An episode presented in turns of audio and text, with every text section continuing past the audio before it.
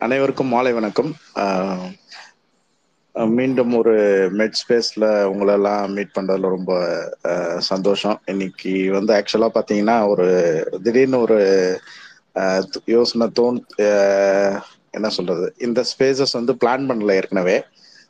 Just like that இன்னைக்கு liver day அப்படின்றதுனால எதுக்கும் மேடம் அவைலபிளா இருப்பாங்களான்னு ஃபர்ஸ்ட் கேட்போம் இருந்தா ஸ்பேசஸ் போடுவோம் அப்படின்னு சொல்லிட்டு மேடம்கிட்ட கேட்கும்போது மேடம் உடனே சரின்னு சொல்லிட்டாங்க.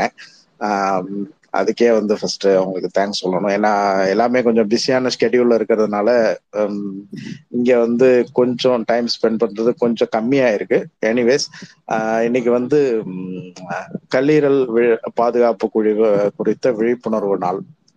அதனால சரி நம்மளோட லிசனஸ் அண்ட் நிறைய ஃபாலோவர்ஸ் வந்து ரெக்வஸ்ட் பண்ணியிருந்ததுனால நாங்கள் இன்னைக்கு இந்த ஸ்பேசஸ் வந்து ஹோஸ்ட் பண்ணுறோம் இன்னைக்கு நம்மளோட பேச போகிறது வந்து டாக்டர் ராதா மேம் உங்களுக்கு தெரிஞ்சிருக்கும் ஏற்கனவே தெரியாதவங்களுக்காக.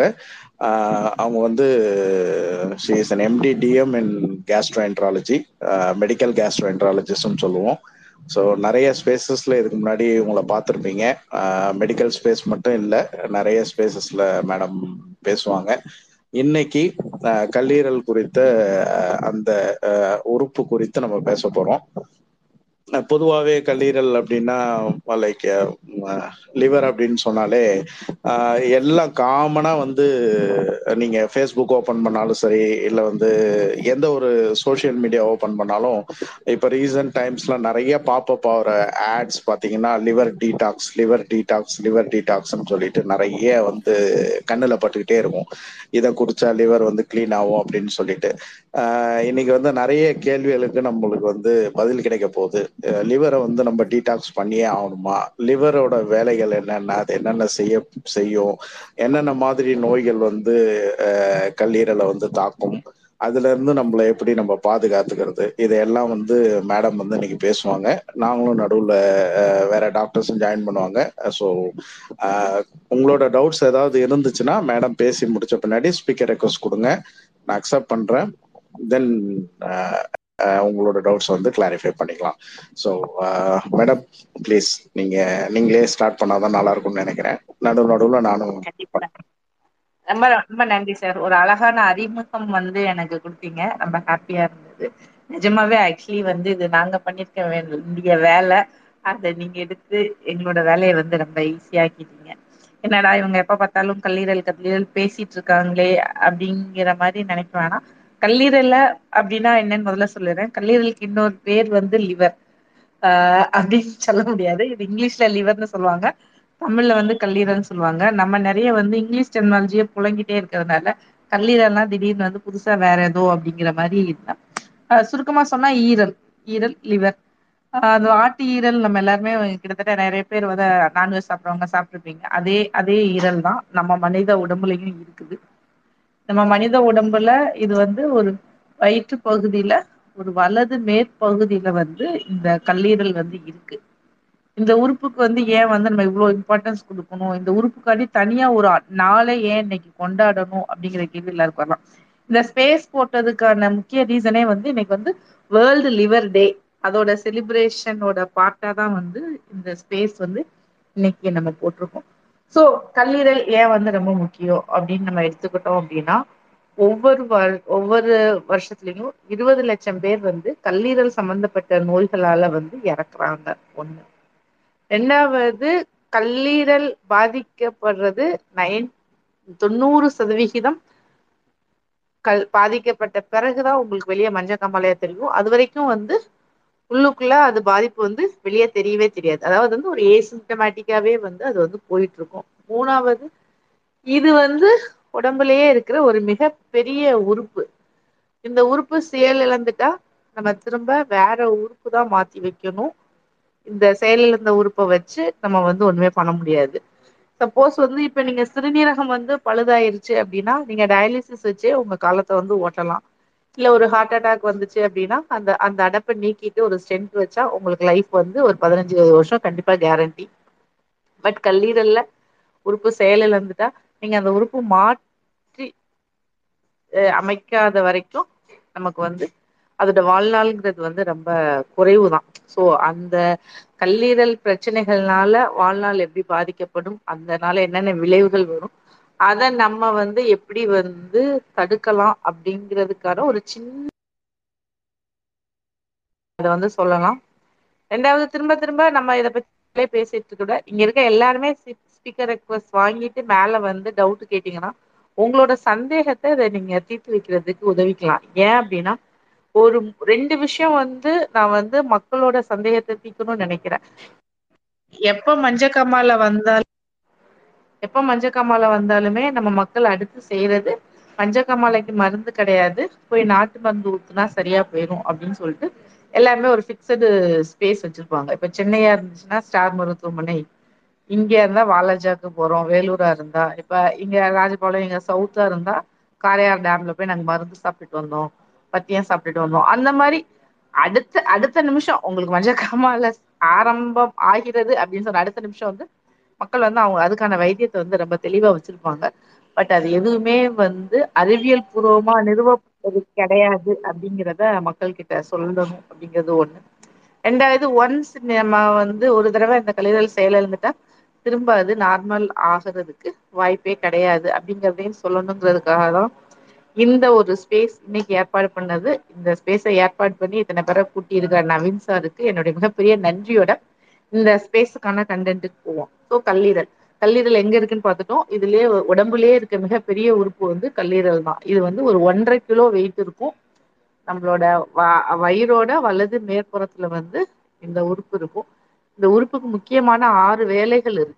என்ன அப்படின்னா நம்ம உடம்புல இருக்க கழிவு பொருட்கள் எல்லாத்தையுமே இங்கதான் வந்து வேதியியல் மாற்றங்கள் மூலமா நடந்து கழிவுப் பொருட்களை வந்து அகற்றுது. அதாவது என்னன்னா இப்ப நம்ம உடம்புல குடல்ல இருக்கிற வர அந்த குடல்ல இருந்து வர அந்த அம்மோனியா அந்த இது எல்லாமே வந்து இங்க வந்துதான் டீடாக்ஸ் ஆகுது. ஸோ லிவர் தான் வந்து ஒரு பெரிய டீடாக்ஸ் சம்பவம் பண்ற ஒரு ஆர்கன் அதை நம்ம போய் டீடாக்ஸ் பண்ணணும் அதுக்கு நீங்க சம்பவம் பண்ணீங்கன்னா அதை விட்டுட்டு வந்து அது ஃபெயிலியர் ஆயிரும். அவ்வளவுதான். ஸோ லிவர் டீடாக்ஸ் அப்படின்னு சொல்லி நீங்க எவ்வளவு ரீல்ஸ்ல பார்த்தாலும் வீடியோல பார்த்தாலும் யூடியூப்ல பார்த்தாலும் அந்த மாதிரி எதுவுமே வந்து உண்மையா நாங்க அறிவுரை செய்யவில்லை அப்படிங்கிறத நான் இங்க அழுத்தம் திருத்தமா வந்து நான் வந்து பதிவு பண்றேன். ஒண்ணு. ரெண்டாவது முதலாவது டீடாக்சிபிகேஷன் பார்த்தாச்சு ரெண்டாவது என்ன அப்படின்னா இப்ப நம்ம வந்து என்ன நினைச்சிட்டு இருக்கோம் அப்படின்னா நம்ம வந்து சாப்பிட்ற சாப்பாட்டுல கொழுப்பை வந்து ரொம்ப குறைச்சிடும் நாங்க ஆயிலே சாப்பிட மாட்டோம். நாங்க கீயே சாப்பிட மாட்டோம். நாங்க எண்ணெயே சாப்பிட மாட்டோம். ஆனா இருந்தாலும் எங்களுக்கு வெயிட் ஏறுது. நாங்க ரொம்ப டயட்ல இருக்கோம் அப்படின்னு நம்ம சொல்லுவோம்.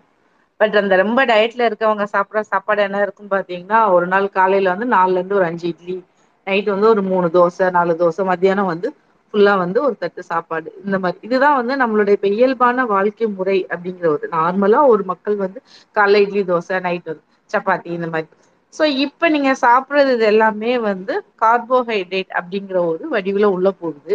பட் இந்த லிவர் என்ன பண்ணும் அப்படின்னா நீங்க சாப்பிட்ற அந்த அஞ்சு இட்லி நாலு தோசை பிளஸ் ரைஸ் இதெல்லாம் சேர்த்து ஒரு மூவாயிரம் கலோரிஸ் ஒரு நாளைக்கு வருது அப்படிங்கிற பட்சத்துல நம்ம அன்னைக்கு வந்து வேலை வந்து ஒன்றும் செய்யல. இன்னைக்கு ரெஸ்ட் வீட்ல படுத்துட்டு டிவி தான் பார்த்தோங்கிறோம் ஆயிரம் கலோரி தான் நமக்கு செலவாயிருக்கும். மிச்சம் ரெண்டாயிரம் கலோரிய இந்த கல்லீரல் கொழுப்பா மாத்தி அதோட செல்ஸ்ல வந்து சேமிக்கும்.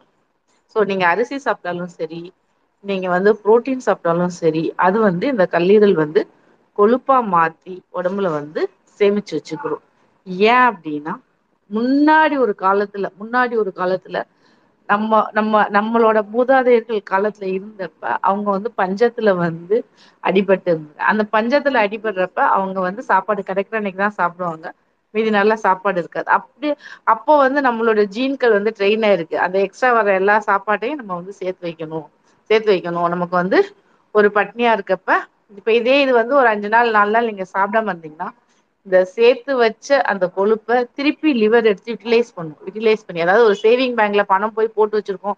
நமக்கு செலவுக்கு இல்லை எடுத்து செலவு பண்ணிக்கிறோம் அப்படிங்கிற ஒரு கான்செப்ட் தான். லிவர் திரும்பவும் அந்த கொழுப்பை கார்போஹைட்ரேட் குளுக்கோஸா மாத்தி உடம்புக்கு வந்து எனர்ஜி கொடுக்கும். அது வந்து செலவாகும்.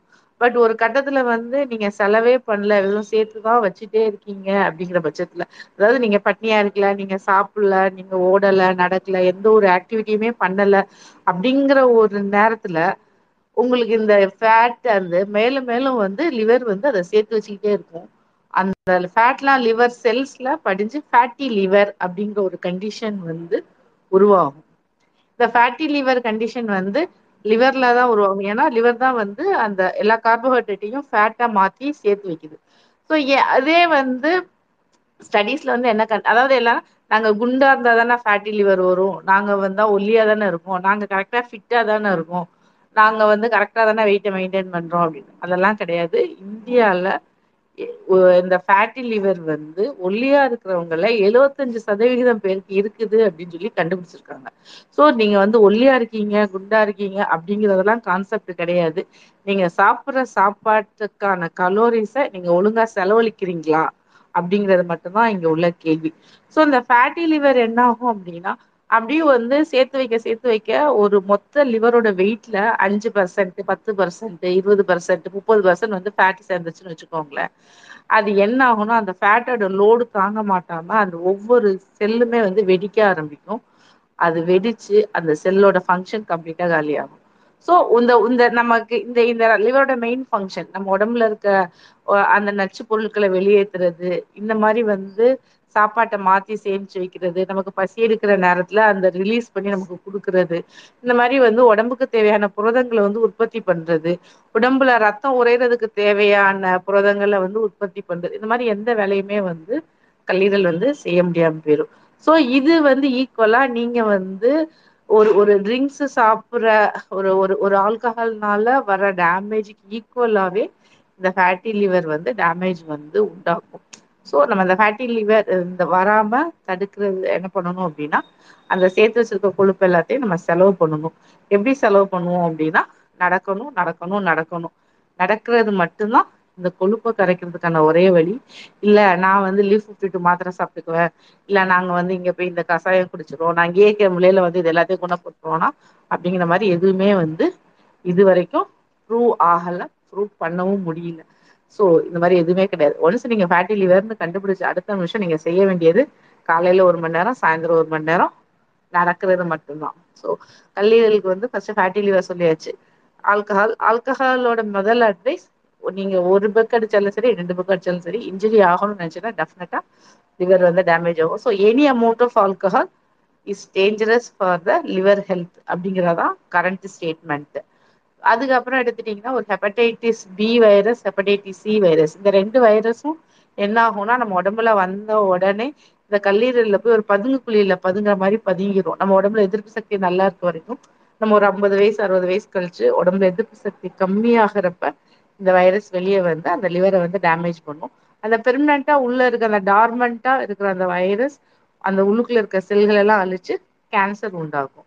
ஸோ உங்களுக்கு வந்து கல்லீரல் புற்றுநோய் வராம தடுக்கணும் அப்படின்னா நீங்க ஹெப்படைட்டிஸ் பி கான தடுப்பூசி கண்டிப்பா எல்லாரும் போட்டு இருக்கணும் அப்படிங்கறதுதான். அடுத்து பாத்தா இருக்கவே இருக்கு நேட்டிவ் மெடிகேஷன் ட்ரக்கு இது எல்லாமே ஆல்கஹால் அதாவது என்ன அந்த நம்ம நீங்க வந்து எவ்ளோ மாத்திர சொன்னாலும் சொல்லு. ஹாஃப் அன் அவர் கழிச்சு பேசுங்க. வந்து எ என்ன ஒரு என்ன ஒரு மாத்திரை சாப்பிட்டாலும் நீங்க வந்து அதுக்கு ஆயிரத்தெட்டு தடவை வந்து கேள்வி கேப்பீங்க. இதுக்கு எதுவும் சைடு எஃபெக்ட் இருக்கா? சைடு எஃபெக்ட் இருக்கா? இதனால ஒன்றும் செய்யாதே அப்டின்னு ஆனா வந்து ஒரு ஒரு முடி வளர்றதுக்கு ஒரு தைலம் வந்து ஒரு ஹோமியோபதி தைலம் குடுத்தா கூட நீங்க ஒரு லட்ச ரூபா பே பண்ணா கூட நீங்க அதை பே பண்ணி வாங்குவீங்க. ஏன்னா உங்களுக்கு வந்து ஹோமியோபதில அவ்வளவு நம்பிக்கை இல்ல. ஒரு சைடு எஃபெக்ட்டுமே கிடையாது. நமக்கு நல்ல முடி வளந்துரு நம்ம ரொம்ப அழகா இருக்கும் அப்படி அதுல என்ன இருக்கு என்ன இல்ல என்ன மெட்டல் இருக்கு எதுவுமே நமக்கு தெரியாது. அப்ளை பண்ண சொன்னாங்க நாங்க அப்ளை பண்ணோ அவ்ளோதா ஆயுர்வேதா ரொம்ப நல்லது ஹோமியோபதி நல்லது சித்தா நல்லது அந்த சைட் எஃபெக்ட்டே கெடையாது. எல்லா சைட் எஃபெக்ட்டுக்கு ஆங்கில மருத்துவோ மட்டுந்தா அப்டிங்கிற ஒரு கான்செப்ட் இது எல்லாமே வந்து மொத்தமா வந்து எல்லாரு அட்லீஸ்ட் இங்க இருக்கவங்களாச்சு மாத்திக்கணு அப்படிங்கிறதுக்காக தா இந்த ஸ்பேஸ் சோ இப்ப நம்ம சொன்ன பிரச்சனைல இருந்தாலு நம்ம காப்பாத்தணும்னா நமக்கு மொதல்ல கல்லீரல பத்தின ஒரு ஒரு விழிப்புணர்வு வரணு அப்டிங்கறதுதா சோ என்னோட ஸ்பீச்ச இப்டி நா ஷார்ட்டா முடிச்சுக்கிறே நீங்க எல்லாருமே வாங்க. ஸ்பீக்கர் ரிக்வஸ்ட்ல நீங்க டவுட் கேளுங்க. அதுக்கப்புறமா நா அத கண்டினியூ பண்றே ரொம்ப நன்றி. ஆ thank you madam speaker request பேசுங்க குட் ஈவினிங் மேடம் சொல்லுங்க சார் சொல்லுங்க சார் மேம் அந்த ஃபேட்டி லிவர் பற்றி சொன்னீங்களா மேடம் அது இப்போ நம்ம ஏதோ புதுசாக இந்த இன்டர்மீடியன்ட் ஃபாஸ்டிங் ரொம்ப நேரம் ஃபாஸ்டிங் பண்ணால் அது ஆட்டோமேட்டிக்காக குறையுமா மேடம் அந்த மாதிரி ஏதாவது இருக்குங்களா? Twelve hours fourteen hours fasting பண்ணால் அது கொஞ்சம் சார் எல்லாமே அதானே சார். அதாவது நீங்க வந்து அதை செலவு பண்ணணும். சேர்த்து வச்சிருக்க எனர்ஜி வந்து செலவு பண்ணணும். ஒண்ணு நீங்க எக்ஸசைஸ் பண்ணி செலவு பண்ணும் இல்லைன்னா எக்ஸ்ட்ரா எடுக்காம நீங்க செலவு பண்ணணும். ஸோ இன்டர்மீடியன்ட் ஃபாஸ்டிங் என்ன பண்ணுதுன்னா நீங்க எடுக்கிற கலோரிஸ் அமௌண்ட்டை வந்து ரெஸ்ட்ரிக்ட் பண்ணுது. ஸோ அந்த ஒரு ஃபாஸ்டிங் ஸ்டேட்ல லிவர் வந்து ஒரு இது பண்ணும். ஓகே இவங்க வந்து ஃபாஸ்டா இருக்காங்க ரத்தத்துல குளுக்கோஸ் குறையுது அதை நம்ம நார்மலா மெயின்டைன் பண்ணணுங்கிற சிக்னல் லிவருக்கு போய் இந்த டெபாசிட் பண்ணியிருக்க ஃபேட்டை வந்து அது வந்து திருப்பி கார்போஹைட்ரேட்டா மாத்தி அந்த ஃபாஸ்டிங் ஸ்டேட்ல சுகரை வந்து மெயின்டைன் பண்ணும். நார்மலா உடம்புக்கு தேவையான எனர்ஜியை பட் நீங்க இண்டக்ஷன் ஃபாஸ்டிங் முடிச்சுட்டு திருப்பி நீங்க சாப்பிட்றப்ப நீங்க திருப்பி ஒரு ரெண்டாயிரம் கலோரி மூவாயிரம் கலோரி சாப்பிட்டீங்கன்னா அது எவ்வளவு செலவு பண்ணதோ அதை வந்து லிவர் வந்து எடுத்துக்கும் திரும்பவும். ஸோ அப்ப நான் வந்து இன்டர்மீடியன் ஃபாஸ்டிங்ல இருந்தேன் எனக்கு ஃபேட்டி லிவர் குறையல அப்படின்லாம் நம்ம சொல்லக்கூடாது. இதுக்கு பேசிக்கா தேவை வந்து ஒரு கலோரி ரெஸ்ட்ரிக்ஷனும் ஒரு நல்ல எக்ஸசைஸும் தான். ஓகே மேடம் தேங்க்யூ மேடம் இன்னும் ஒரு டவுட் கேட்டுக்கலாங்களா? ஒரு லிவர் ஃபங்க்ஷன் டெஸ்ட் ரிப்போர்ட் எடுத்தாங்க. ஃபாதருக்கு லிவர் ஒரு நார்மல் மெடிக்கல் செக்அப் அப்போ லிவர் ஃபங்க்ஷன் டெஸ்ட்டும் இருந்துச்சு மாஸ்டர் ஆமா. அந்த லிவர் ஃபங்க்ஷன் டெஸ்ட் எல்லா வேல்யூஸும் நார்மலாக இருந்துச்சு. ஆனால் ஒரு ரெண்டே ரெண்டு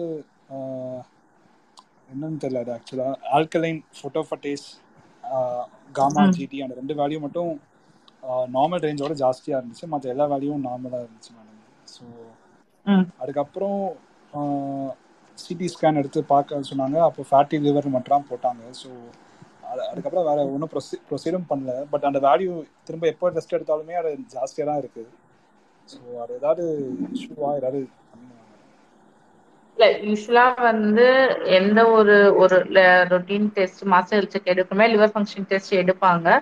அதுல ஹெப்படைட்டிஸ் பி மாதிரி எதுவும் இருந்துச்சு அவங்க வந்து ரிஜெக்ட் பண்ணிடுவாங்க. யூஸ்வலா எந்த ஒரு ஃபாரின் கண்ட்ரிலயுமே வந்து அலோவ் பண்றது இல்ல ஹெப்படைட்டிஸ் பி வந்து இன்ஃபெக்டிவ் இன்ஃபெக்டிவ் காசஸ் அப்படிங்கிறதுனால இது வந்து உங்களுக்கு இந்த அல்கலைன் பாஸ்பேட்டே காமா சிட்டி யூஸ்வலா வந்து உங்களுக்கு பைல் டக்ட்ல வந்து ஏதாச்சும் பிரச்சனை இருந்தா அதிகமாகும். இல்ல சில சமயம் போன் வந்து வளர்ற ஸ்டேஜ்ல இருக்காங்க. இல்ல போன்ல எது பிரச்சனை இருந்தா ஜாஸ்தியாகும். ஸோ ஒரு வேல்யூ நார்மலோட ஹையா இருக்குன்னா லோக்கல் டாக்டர்கிட்ட காட்டினீங்கன்னா அங்க டெஃபினட்டா எவால்வேட் பண்ணுவாங்க. என்ன ரீசன்னாலும் உங்களுக்கு ஹையா இருக்கு. நீங்க வந்து நார்மல் growth ஃபேஸ்ல இருக்கீங்களா? இல்ல நிஜமா பைல் டெக்ல இருக்கீங்களா? இல்ல வந்து அதுக்கு முத நாள் ஆல்கஹால் கன்சியூம் பண்ணியிருந்தீங்களா? என்ன ஏதுன்னு சொல்லிட்டு ஒவ்வொரு காசா வந்து லோக்கல் டாக்டர் வந்து எவால்வேட் பண்ணுவாங்க. So it need to be evaluated அதுதான் வந்து இங்க உள்ள answer okay madam thank thanks good evening Vijay sir welcome day sir நீங்க பேசுங்க.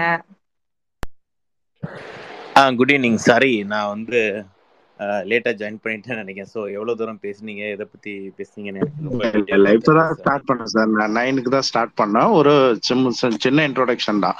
ரொம்பலாம் இன்னும் எதுவும் பேசல. ஸோ நீங்க உங்களோட இதை நீங்க வந்து ஷேர் பண்ணலாம் தாராளமா. You have enough time oh okay okay okay I think அதான் uh, நீங்கள் அந்த நான் அல்காலிக் ஃபேட்டி லிவர் பற்றி பேசிகிட்டு இருந்தீங்க ஸோ இந்த லிவர் டிசீஸ்ன்னு பார்க்கும்போது மேஜராக நாங்கள் பார்க்குறது இந்த ஜாண்டிஸ்ன்னு மக்களுக்கு தெரியும்.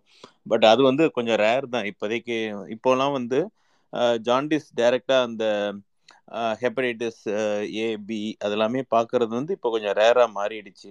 ஏன்னா ஹெப்படைட்டிஸ் பிக்கு வந்து நம்ம எல்லாருமே தடுப்பூசி சின்ன வயசுலேருந்தே ஆல்மோஸ்ட் எல்லாருமே போட்டாச்சு. ஸோ ஜாண்டிஸ் ஃபார் த லிவருங்கிறது இப்போ முன்னாடி அளவுக்கு ஒரு காமனாக இருக்கக்கூடிய ஒரு ப்ராப்ளம் கிடையாது. பட் வேற என்ன ப்ராப்ளம் இப்போ லாஸ்ட் ஒரு ஒன் டிகேடாக ரொம்ப மாறிட்டு ஜாஸ்தியாக வருது அப்படின்னு பார்த்தா அந்த ஃபேட்டி லிவர் டிசீஸ் எல்லாருக்குமே பார்த்தீங்கன்னா வயிறில் வந்து அந்த தொப்பன்னு சொல்லுவாங்கல்ல. ஸோ அப்டமனில் வந்து ஃபேட்டு கொஞ்சம் ஜாஸ்தியாக இருக்குது. அந்த வெயிஸ்ட் ஹிப் ரேஷியோ வந்து எல்லாருக்குமே ஜாஸ்தியாக இருக்குது பிஎம்ஐயும் எக்ஸீடடாக இருக்கிறவங்களுக்கு எல்லாருக்குமே நிறைய பேருக்கு ஸ்கேனில் பார்த்தா grade one fatty liver grade two fatty லிவர்னு கொடுப்பாங்க. அது நாளடைவில் ஒரு டூ டூ த்ரீ டிகேட்ஸ் அதாவது ஒரு இமீடியட்டாக நம்மளுக்கு எந்த எஃபெக்ட்டுமே தெரியாது. ஒரு ten years twenty years or thirty இயர்ஸில் ஏன்னா இப்போ கிட்டத்தட்ட இருபத்தஞ்சி வயசுலேருந்து முப்பத்தஞ்சு வயசு யாருக்கு பார்த்தாலுமே கொஞ்சம் ஒரு ஃபேட்டி லிவர்னு கொடுத்துறாங்க. ஸோ அவங்களோட ஒரு நாற்பதாவது வயசுலையோ ஐம்பதாவது வயசுலையோ அது ஒரு தொந்தரவு கொடுக்கக்கூடிய வாய்ப்புகள் இருக்குது. அது வந்து லிவர் சுருக்கத்தை வந்து உண்டாக்கக்கூடிய வாய்ப்புகள் அதுக்கு அதிகமாக இருக்குது. இது யாருக்கெல்லாம் அப்படின்னு பார்த்தீங்கன்னா யாரெல்லாம் ஓவர் வெயிட்டாக இருக்கிறவங்க ஒபீஸ் குண்டாக இருக்கிறவங்க தொப்பை ரொம்ப இருக்கிறவங்க இவங்களுக்கெல்லாம் வரக்கூடிய வாய்ப்புகள் அதிகம். அண்ட் டயபெட்டிஸ் பேஷண்ட் சுகர் பேஷண்ட்டுக்கு வந்து எல்லாருமே அந்த ஃபேட்டி லிவரை பார்த்தோன்னா இப்படி இக்னோர் பண்ணிடுவாங்க. சுகர் பேஷண்ட்ஸுக்குமே வந்து நம்ம அந்த தொந்தரவு வந்து வரக்கூடிய வாய்ப்புகள் ஜாஸ்தி. ஸோ இதுக்கு மெயினாக வந்து கார்ப்ஸ் நம்ம எவ்வளோ கம்மியாக இது பண்ணணும் ப்ராசஸ்டு ஃபுட்ஸ் எல்லாமே அவாய்ட் பண்ணணும். அதெல்லாம் நம்மளுக்கு தெரியாமே ஏகப்பட்ட கொ- இது கொலஸ்ட்ரால் ஃபே இது கார்போஹைட்ரேட்ஸு கேலரிஸ் எல்லாமே வருது. ஸோ நான் ஏற்கனவே முன்னாடி ஒரு ட்வீட்டில் போட்டிருப்பேன். If you are eating excess carb the excess you are not eating excess carb the excess carb is eating you அப்படின்னு. ஸோ நம்ம தேவைக்கு அதிகமாக எடுக்கக்கூடிய ஒவ்வொரு கார்போஹைட்ரேட் கேலரிஸும் அதுக்காகவே கார்போஹைட்ரேட் இருக்கக்கூடாது அப்படின்னு நான் சொல்ல வரல. அது தேவைக்கு அதிகமாக எடுக்கக்கூடிய எல்லா கார்போஹைட்ரேட்ஸும் நம்மளுக்கு உடம்புல ஒரு வித பாதிப்பை உண்டாக்குது. அது டெஃபினட்டாக அது லிவரையும் ஒரு பெரிய தாக்கத்தை வந்து உண்டாக்கும். ஸோ இது வந்து அண்ட் இது வந்து ட்ரிங்க்ஸ் பண்ணாதவங்களுக்கும் ஒரு லிவர் தொந்தரவு கொடுக்குது.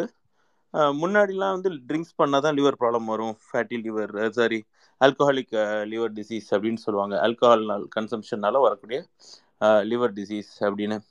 பட் அதுவும் இப்போ ரொம்ப ப்ரிடாமினண்ட்டாக இருக்குது பிகாஸ் ஆல்கஹால் எடுக்கிறது வந்து இப்போ ரொம்ப காமனாக இருக்குது. அண்ட் அது எல்லாமே ஸோ அதுக்கு ஈக்குவலாக இதுவுமே வந்து ப்ராப்ளமாக இருக்குது அதனால தான் பார்த்தீங்கன்னா யாருக்கு எந்த ரிப்போர்ட் எடுத்தாலுமே வந்து அந்த லிவர் ஃபங்க்ஷன் டெஸ்ட் எடுக்கும்போது கொஞ்சம் அப்நார்மாலிட்டிஸ் காமிச்சிட்டே இருக்குது. அதுலேயும் அந்த லிவர் ஃபங்க்ஷனில் எஸ்ஜிஓடி எஸ்ஜிபிடி அப்படின்லாம் இருக்கும்.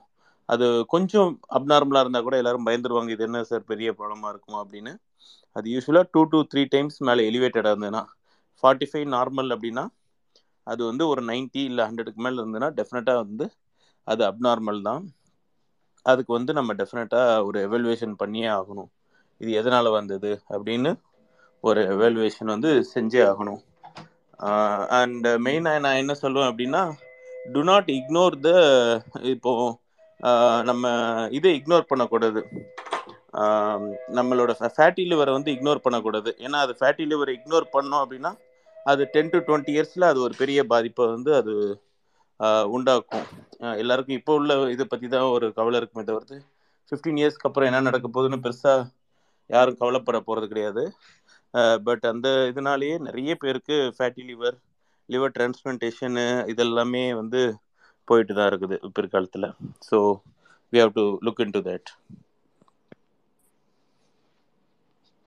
thank you at least யாரோ ஒருத்தங்க அழகா ஒரு ஒரு பிளாக் ஹார்ட் போட்டாங்க. ரொம்ப நன்றி. ஸோ கல்லீரல் அப்படிங்கிறத நம்ம திரும்ப திரும்ப வந்து பேசிட்டே பேசிட்டே வந்துட்டு இருக்கணும் அப்படிங்கறதான் என்னோட கான்செப்ட் ஏன் அப்படின்னா இந்த காலகட்டத்துல நம்ம தான் வந்து diabetic capital of the world India. So இந்தியால தான் வந்து சர்க்கரை நோயாளிகள் வந்து மிக உலகத்திலேயே அதிக அளவு இருக்கிறாங்க. அந்த சர்க்கரை நோய் என்ன ஆகும் அப்படின்னா வந்து நம்ம வந்து எல்லாருமே வந்து சுகரை வந்து சுகர் அதாவது ரத்தத்தில் உள்ள சர்க்கரை அளவை கரெக்டா வச்சுக்கிறது கிடையாது. ஸோ நம்ம திடீர்னு பார்த்தா நல்லா நல்லா இருக்கு சாப்பாடு சொல்லி நிறைய சாப்பிடுவோம். திடீர்னு கம்மி பண்ணுவோம். ஸோ இந்த மாதிரி ஏறி இறங்க ஏறி இறங்க இருக்கிறப்ப ஒரு கட்டத்துல அந்த எக்ஸ்ட்ராவா அந்த இருக்கிற சர்க்கரையை வந்து லிவர் வந்து கொழுப்பா மாத்தி கல்லீரல்ல சேமிச்சுக்கும். ஸோ உங்களுக்கு சர்க்கரை நோய் வந்து ஒரு பத்து வருஷம் பதினஞ்சு வருஷம் இருபது வருஷம் இந்த மாதிரி போக போக போக நமக்கு வந்து அந்த சர்க்கரை நோயோட ஒரு பங்கா இந்த இந்த கல்லீரல்ல இருக்க ஃபேட்டி லிவர் வந்து வர ஆரம்பிச்சிடும் ஸோ கொஞ்ச நாள் கழிச்சு திடீர்னு வந்து ஒவ்வொருத்தருமே நமக்கு நம்ம வந்து நிறைய டெஸ்ட் பண்ணுவோம். சர்க்கரை நோய்களுக்கு காலில் நரம்பு பாதிப்பு இருக்கா கண்ணு பாதிப்பு இருக்கா ஹார்ட் அட்டாக் பாதிப்பு இருக்கான்னு எல்லாமே டெஸ்ட் பண்ணுவோம்.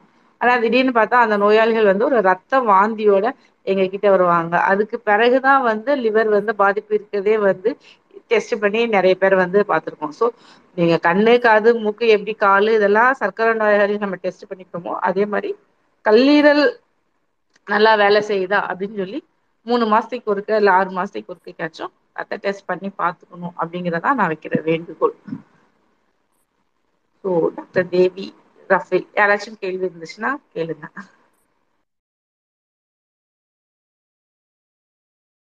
நான் கடைசியில பேசினப்ப எல்லாரும் கேட்டுச்சா? இல்ல நான் மட்டும் தான் பேசிட்டு இருந்தேனா? இல்ல ஆமா மேடம் நீங்க பேசுனது கேட்கலன்னு நினைக்கிறேன். நெட்ஒர்க் இஷ்யூல ட்ரக் இன்டியூஸ்ட் லிவர் இன்ஜுரி பத்தி கேட்டிருந்தேன். அதுக்கு தான் நீங்க ஆன்சர் பண்ணீங்கன்னு நினைக்கிறேன். அதுக்குள்ள டிஸ்கனெக்ட் ஆயிடுச்சு மேம் ஆக்சுவலி லாஸ்டா நான் வந்து பேசிட்டு இருந்தது வந்து டயபெட்டிஸ் பத்தி பேசிட்டு இருந்தேன். அதாவது வந்து ஒரு ஒரு ஒரு அன்கண்ட்ரோல்டு டயபெட்டிஸ் நம்ம வந்து சர்க்கரை நோயாளியை வந்து கட்டுக்குள்ள வைக்காத மாதிரி ஆஹ் இருக்கும்போது நமக்கு வந்து அந்த எக்ஸ்ட்ரா நம்ம அளவுக்கு மீறின அந்த சர்க்கரைய வந்து கல்லீரல் கொழுப்பா மாற்றி உடம்புல வந்து வச்சுக்குது. ஸோ கல்லீரல் ஆஹ் சர்க்கரை நோய்க்கு வந்து நம்ம எல்லாம் நிறைய டெஸ்ட் பண்றோம். கண்ணு காது மூக்கு அந்த மாதிரி வந்து நிறைய வந்து நம்ம டெஸ்ட் பண்றோம். கால் எல்லாமே டெஸ்ட் பண்றோம். ஹார்ட் எல்லாமே. பட் ஆனா கல்லீரல வந்து யாருமே பாக்குறதே இல்ல. ரெண்டு நாளைக்கு முன்னாடி ஒரு பெரியவர் வந்து தாத்தா வந்தாங்க. ஒரு பிளட் வாமிட்டிங்கோட எனக்கு வந்து பிசிஷியன் ரெஃபர் பண்ணியிருந்தாங்க. அதுக்கப்புறம் அவருக்கு சரி வேற எல்லாம் கேட்டு முடிச்சுட்டு கடைசியில பேண்டிங் எல்லாம் பண்ணிட்டு அதுக்கப்புறமா கேட்டா இல்லம்மா எனக்கு சர்க்கரை இருபத்தஞ்சு வருஷமா இருக்கு. எனக்கு வேற எந்த பழக்கமும் கிடையாது. சோ சர்க்கரை தான் அங்க வந்து பேசிக் பிரச்சனையே. நீங்க வந்து நம்ம எல்லாமே நினைச்சிட்டு இருக்கோம். ஆல்கஹால் சாப்பிட்டாதான் வந்து கல்லீரல் வந்து கெட்டு போகும். கல்லீரல் பிரச்சனைகள் இதெல்லாம் வரும் அப்படின்னு சொல்லி. பட் நம்ம வந்து ஆல்கஹால் சாப்பிடலனாலும் உங்களுக்கு வந்து சர்க்கரை நோயினால வந்து கல்லீரல் கெட்டு போறதுக்கான வாய்ப்புகள் எல்லாமே இருக்குது. ஸோ மற்ற எல்லாத்தையும் கண்ட்ரோல்ல வச்சுட்டு நம்ம வந்து கல்லீரலை வந்து விட்டுட்டோம் அப்படின்னா திருப்பி நம்ம வந்து நம்மளோட வாழ்நாளோட அளவு வந்து ரொம்ப வந்து குறையும். ஸோ சர்க்கரை நோய் இருக்கிறவங்க நீண்ட நாளா எல்லாத்துக்கும் மாத்திரை எடுத்துட்டு இருக்கிறவங்க ஓவர் வெயிட்டா இருக்கிறவங்க பிளஸ் ட்ரிங்க்ஸ் சாப்பிடுறவங்க. பிளஸ் வந்து நம்ம வந்து உடம்புக்கு ரொம்ப நல்லா இருக்கும் சொல்லி நாட்டு மருந்து சாப்பிடுறவங்க சத்து மாத்திரை சாப்பிடுறவங்க எல்லாருமே வந்து எல்லாரோட கல்லீரலும் ஆபத்துலதான் இருக்கு அப்படிங்கிறத நான் வந்து இங்க தெரிவிச்சுக்கிறேன். சோ ஆஹ் ஒரே ஒரு இதுதான். இது நம்ம கல்லீர நம்ம இது நம்ம லிவருக்கு நல்லதா அப்படின்னு சொல்லி ஒரு தடவை மட்டும் நம்ம வந்து யோசித்து பார்த்துட்டு எந்த ஒரு மாத்திரை இல்ல எந்த ஒரு மருந்து இல்ல எந்த ஒரு அளவுக்கு மீறிய சாப்பாடு அத வந்து எடுக்கிறப்போ ஒரு தடவை நம்ம யோசித்து பார்த்துக்கலாம் அப்படிங்கறதுதான் என்னோட வேண்டுகோளா இருக்குது.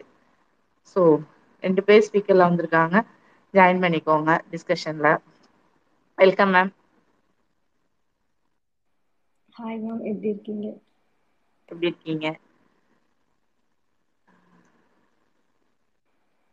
I'm good I'm good ma'am நான் வந்து லிவர் பத்தி கிளினிக்கல் சைடு ரொம்ப பேசல. நான் ஒரு ரெண்டே ரெண்டு பாயிண்ட் மட்டும் சொல்லிக்கிறேன். ரெண்டு நாள் முன்னாடி வந்து இது ஷேர் பண்ணி தில்லி ஷேர் பண்ணியிருந்தாங்க. அந்த சிரோசிஸ் லிவர் வந்து எப்படி எப்படி இருக்கும் அப்படின்னு சொல்லிட்டு.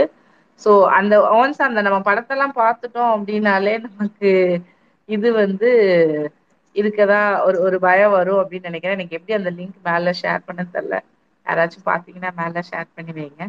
ஸோ அந்த சிரோசிஸ் அப்படிங்கறதா வந்து ஒரு end stage liver liver failure அப்படின்னு நம்ம சொல்லுவோம். அதாவது என்னன்னா ஒரு ஒரு க உள்ள கல்லீரல் உங்க உங்க நீங்க ஹலோ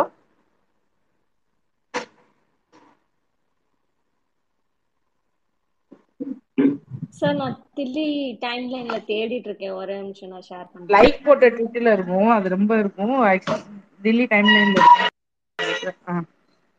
இல்ல அப்படின்னா நீங்க சிரோசிஸ் நீங்க டைப் பண்ணாலே இமேஜஸ் ஒரு ஏதாச்சும் இமேஜ் நீங்க ஷேர் பண்ணலாம். எனக்கு ஷேர் பண்றது எப்படின்னு தெரியல. அதனாலதான் நான் பண்ணல. நான் யாருக்காச்சும் வேணா லிங்க் அனுப்பி வைக்கிறேன். ஜஸ்ட் அந்த ஒரு படத்தை வந்து மக்கள் கிட்ட காட்டணும் தான் பயமுறுத்துறதுக்காக இல்ல. பட் காட்டணும் தான். அப்படிங்கறதான் ஸோ ஸோ நம்ம அது வரைக்கும் அவங்க தேடுற வரைக்கும் நம்ம வேற ஏதாச்சும் பேசிட்டு இருக்கலாம். ரஃப்யூ சார் நீங்க மேல வந்திருக்கீங்க எதுவும் கேள்வி இருக்கா? Okay good evening ma'am fruits வந்து எக்ஸஸாக எடுக்கிறதுனால நான் வெல் நான் ஆல்கஹாலிக் ஃபேட்டி லிவர் டிசீஸ் வர சான்சஸ் இருக்கா? அதோட லிமிட் என்ன? உங்களுக்கு அதாவது டெய்லி எடுக்கலாமா? என்ன மாதிரி சொல்றீங்க? இல்லை அதாவது பொதுவாக வந்து இனிப்பு உள்ள ஃப்ரூட்ஸ் டெய்லி இப்போ சில பேர் வந்துட்டு ஃப்ரூட் டயட்லேயே இருக்காங்க. டெய்லி வந்துட்டு நான் வந்து ஃப்ரூட்ஸ் மட்டும் சாப்பிட்றேன் வெயிட் லாஸ் மாதிரி. நீங்க ஃப்ரூட்டு புரோட்டீனு கார்போஹைட்ரேட் எல்லாமே வந்து அந்த கலோரிஸ் தான் சார் இங்க பேசும். வேற எந்த எதுவுமே வந்து இது இருக்காது. அந்த கலோரிஸ் தா வந்து உங்களுக்கு பேசு சோ ஃப்ரூட்ஸ பொறுத்தளவுல என்ன அப்டின்னா வந்து ரெண்டு விஷயந்தா ஒண்ணு வந்து சுகரு அந்த சுகர் சாப்ட்டா நமக்கு வந்து வெயிட் போடாது அப்டிங்கிறது கெடையாது. நீங்க அளவுக்கு அதிகமா சுகர் சாப்ட்டாலுமே வெயிட் போடதா செய்யு ஒண்ணு.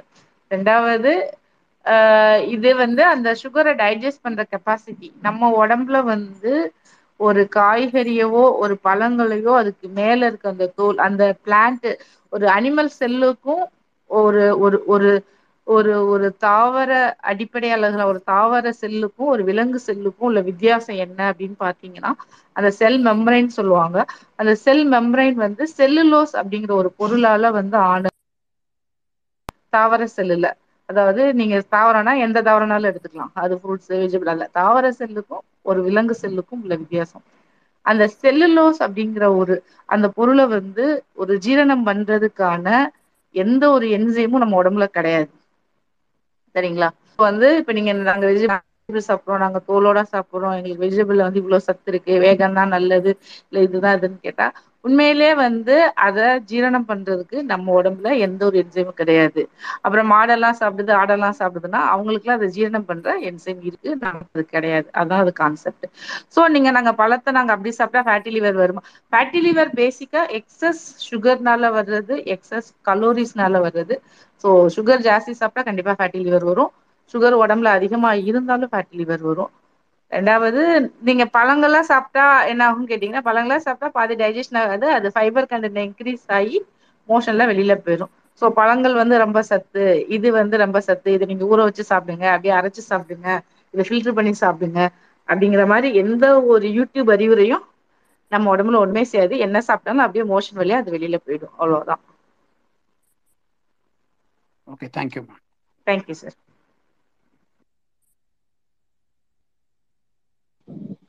ஆ. ஒரே ஒரு பாயிண்ட் மட்டும் நான் இதுல ஆட் பண்ணிக்கிறேன். அவர் சார் கேட்டதுனால. நீங்க ஃப்ரூட்ஸ் ஜென்ரலா பாத்தீங்கன்னா கார்போஹைட்ரேட்ஸ்னு எடுத்துக்கிட்டீங்கனாலே கார்போஹைட்ரேட்ஸ் வந்து டிஃப்ரெண்ட் டைப்ஸ் ஆஃப் கார்போஹைட்ரேட்ஸ் இருக்கு. காம்ப்ளெக்ஸ் கார்போஹைட்ரேட்னு சொல்லுவோம். சிம்பிள் கார்போஹைட்ரேட்னு சொல்லுவோம். சிம்பிள் கார்போஹைட்ரேட்ஸ்னா குளுக்கோஸ் ஃப்ரக்டோஸ் இந்த மாதிரி சின்ன சின்னது இது இது ஒண்ணு. காம்ப்ளெக்ஸ் கார்போஹைட்ரேட்ன்றது இப்போ மேடம் சொன்ன மாதிரி செல்லுலோஸ் அந்த மாதிரி ஸ்டார்ச் இதெல்லாம் வந்து காம்ப்ளெக்ஸ் ஸோ ஃப்ரூட்ஸ்ன்னு பார்த்தீங்கன்னா ஃப்ரூட்ஸில் வந்து சிம்பிளும் இருக்கும் காம்ப்ளெக்ஸும் இருக்கும்.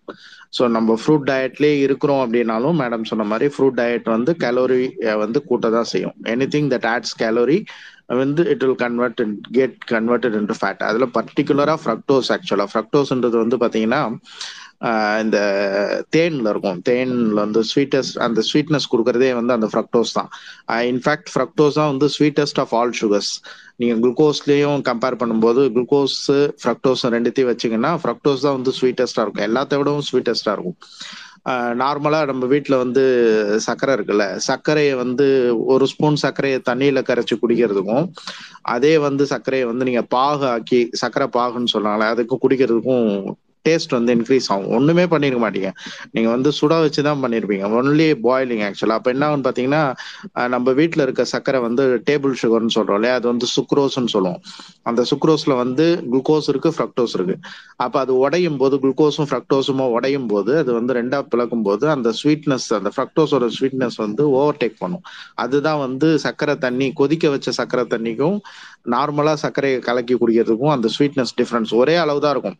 நீங்க ஒரு பத்து பத்து கிராம் சுகர் எடுத்து ஒரு ஒரு ஒரு ஒரு ஒரு டம்ளர் தண்ணியில போட்டு கரைச்சி குடிக்கிற டேஸ்ட்டும் அதே பத்து கிராம் சுகர் எடுத்து அதே அளவு தண்ணியில ஊத்தி கொதிக்க வச்சு குடிக்கிறதுக்கும் வித்தியாசம் வந்து அதுதான். வேற ஒன்றும் கிடையாது. ஸோ ஃப்ரூட்ஸ் எடுத்துட்டீங்கன்னா கண்டிப்பா இந்த சிம்பிள் காம்ப்ளெக்ஸ் கார்போஹைட்ரேட் எல்லாமே இருக்கும். அதையே எடுத்துட்டு இருந்தாலும் அது வந்து ஃபேட்டா தான் மாறும். ஃப்ரக்டோஸ் வந்து கண்டிப்பா ஃப்ரக்டோஸ் வந்து it has its own metabolic pathway liver வந்து it will convert fructose into fat ஆக்சுவலாக பார்த்தீங்கன்னா. அதனால தான் இந்த ஹை ஃப்ரக்டோஸ் கான் சிரப்னு சொல்லுவோம் ஹெச்எஃப்சிஎஸ்ன்னு சொல்லிட்டு இந்த பேக்கெட் பேக்டு ஃபுட்ஸ்லாம் வரும். அதே மாதிரி இன்வெர்ட் சுகர்னு சொல்லுவோம். இந்த இன்வெர்ட் சுகரு இதெல்லாம் வந்து ஏன் வந்து ஒபிசிட்டி இன்டியூஸ் பண்ணுது? இது வந்து ஏன் கலோரி கூட்டுதுன்னு பார்த்தீங்கன்னா இந்த காரணத்தினால தான் ஸோ எல்லாமே அளவுக்கு அதிகமா போகும்போது கண்டிப்பா வந்து அதை பாதிப்பதா உண்டு பண்ணு anything that adds calorie is not good for liver அவ்வளவுதான். அதுதான். ஏன் வந்து நம்ம இவ்வளோ லிவரை பத்தி பேசணும் அப்படிங்கறத இன்ட்ரடக்ஷன் சொன்னதை நான் திரும்பவும் சொல்ல வரேன். லிவர் ஃபெயிலியர் அப்படிங்கிறது வந்து ஒரு ட்ரீட்டபிள் நோய் கிடையாது. சரிங்களா? லிவர் ஃபெயிலியர் அது என்ஸ்டேஜ் ஃபெயிலியர் நம்மளோட லிவர் வந்து தொண்ணூறு சதவீதம் பாதிப்பான பிறகுதான் லிவர் ஃபெயிலியர் சிம்டம்ஸ் நமக்கு தெரியும். அதுல முக்கியமான நாலு அறிகுறிகள் என்னென்ன எடுத்துக்கிட்டோம்னா ஒண்ணு வந்து மஞ்சள் கமாலை ரெண்டாவது வந்து ஹெப்பாட்டிக் என்கோஃபலோபதி அப்படின்னு சொல்ற ஒரு ஹெப்பாட்டிக் கோமா மூணாவது பார்த்தீங்கன்னா பாத்தீங்கன்னா அசைட்டிஸ் நாலாவது வந்து பிளட் வாமிட்டிங் இந்த மாதிரி சிம்டம்ஸ் ஒரு லிவர் ஃபெயிலியர்ல பேஷண்ட்ல வந்தாங்க அப்படின்னா அவங்களோட ஆவரேஜ் சர்வைவல் ரேட் இருக்குல்ல அதாவது இந்த இந்த இந்த நோயால் இன்னும் எவ்வளவு நாள் உயிரோட வாழ்வாங்க? ஏன்னா எல்லாரு எல்லார் மனதுலயும் அந்த ஒரு கேள்வி வந்து முதல் நாளே வந்துடும் நான் இன்னும் எவ்வளவு நாள் வாழ்வேன் அப்படின்னு.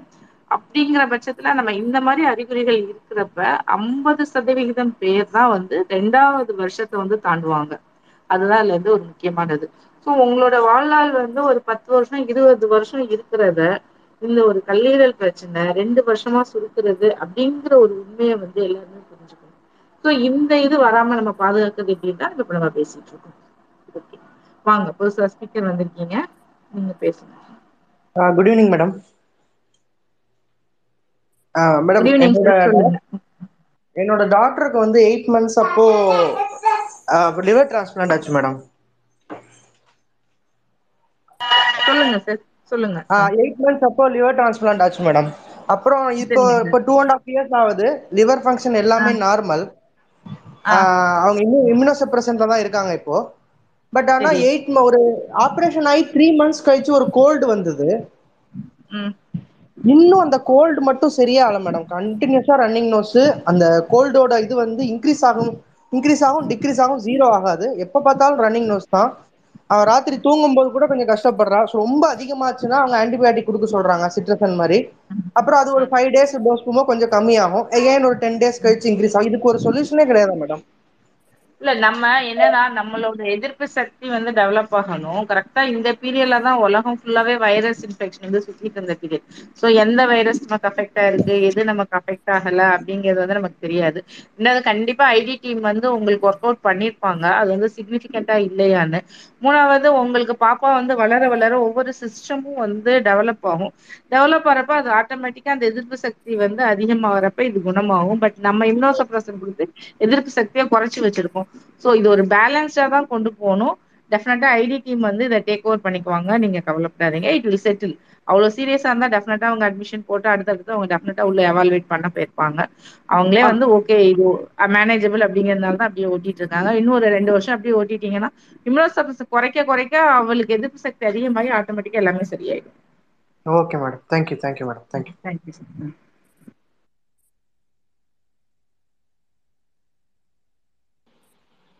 நீங்க பேசுங்க. வணக்கம் ஐயா வணக்கம். இப்போ நான் வந்து பேலியோ டயட் எடுத்துட்டு இருக்கேன். ஒரு த்ரீ இயர்ஸ் பேக் எடுத்தேன். அப்புறம் மறுபடியும் இப்போ இப்போ ஒரு ஆறு மாசமா எடுத்துக்கிட்டு இருக்கேன். எல்லாரும் வந்து இப்ப நீங்க சொன்னது கேட்டதுல இருந்து இந்த லிப்பிட் ப்ரொஃபைலுக்கு வந்து லிவருக்கும் கிட்னிக்கும் வந்து என்ன மாதிரியான டெஸ்ட் மட்டும் எடுத்து ரெகுலரா பீரியாடிக்கா எடுக்கணும்? நான் ஒரு பேக்கேஜ் எடுத்துக்கிட்டு இருக்கேன். அந்த பேலியோ பேக்கேஜ் டெஸ்ட் ஒன்று எடுக்கிறேன். அது அரௌண்டு த்ரீ தௌசண்ட் பக்கம் காஸ்ட் ஆகுது. இப்போ எல்லாமே எடுக்கணுமா? இல்லை இந்த பேலியோ வந்து எனக்கு வந்து ஃபிசிக்கலாக நான் ஒரு டிசேபிள்டு உடம்பு வந்து குறைக்கிறதுக்கு வந்து எனக்கு இதை விட்டா வேற எளிமையான வழி எனக்கு தெரியல. அதில் இதில் சில ப்ளஸ்லாம் நான் ஃபீல் பண்ணுறேன் எனக்கு வந்து இந்த டயர்ட்னஸ் வர்றது ஒரு மூணு மணி நேரம் தொடர்ச்சியாக கிளாஸ் எடுத்தனா கூட அந்த டயர்ட்னஸ் இருக்கிறது இல்லை. அதுபோல் மார்னிங் வந்து பட்டர் வித் டீ எடுத்துக்கிறேன் மதியம் முட்டை எடுத்துக்கிறேன் இரவில் சிக்கன் மட்டன் மீன் ஏதாவது எடுத்துக்கிறேன்.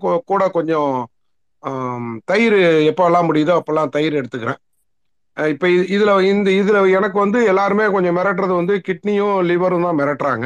அதனால இது ரெண்டுத்தையும் வந்து ப்ராசஸ் கரெக்டா இருக்கா? இப்ப மேடம் சொல்லும்போது சொன்னாங்க அது வந்து டோட்டலா டேமேஜ் ஆனதுக்கு அப்புறம் தான் வெளியவே தெரிய வரும்னாங்க. அதனால நான் பீரியாடிக்கா டெஸ்ட் எடுத்துக்கணும் என்ன மாதிரியான டெஸ்ட் எடுத்துக்கணும் கொஞ்சம் ரெஃபர் பண்ணுங்க மேடம் தேங்க்யூ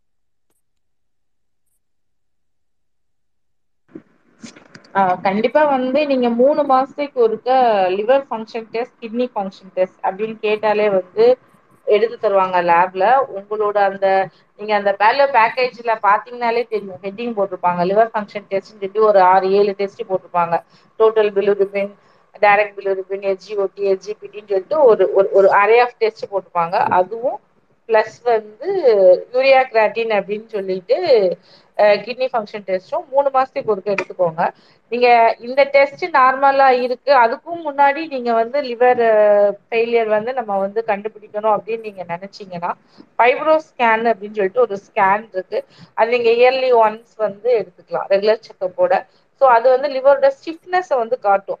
இந்த நார்மலா இருக்க அந்த சாஃப்ட்னஸ் வந்து ஃபேட்டு சேர சேர ஸ்டிஃப் ஆகும். ஒரு மாதிரி ஸ்டிஃப் ஆகி ஹார்ட் ஆகும். ஸோ அந்த ஸ்டிஃப்னஸ வந்து அந்த ஸ்கேன் மூலமா மெஷர் பண்ணிட்டு ஓகே அந்த ஸ்கேன் வந்து நமக்கு காட்டி கொடுக்கணும். எத்தனை பர்சன்டேஜ் ஃபேட் வந்து லிவர்ல அக்குமுலேட் ஆயிருக்கு அந்த ஃபேட்டை நம்ம என்ன செய்யணும் அப்படின்னு சொல்லிட்டு.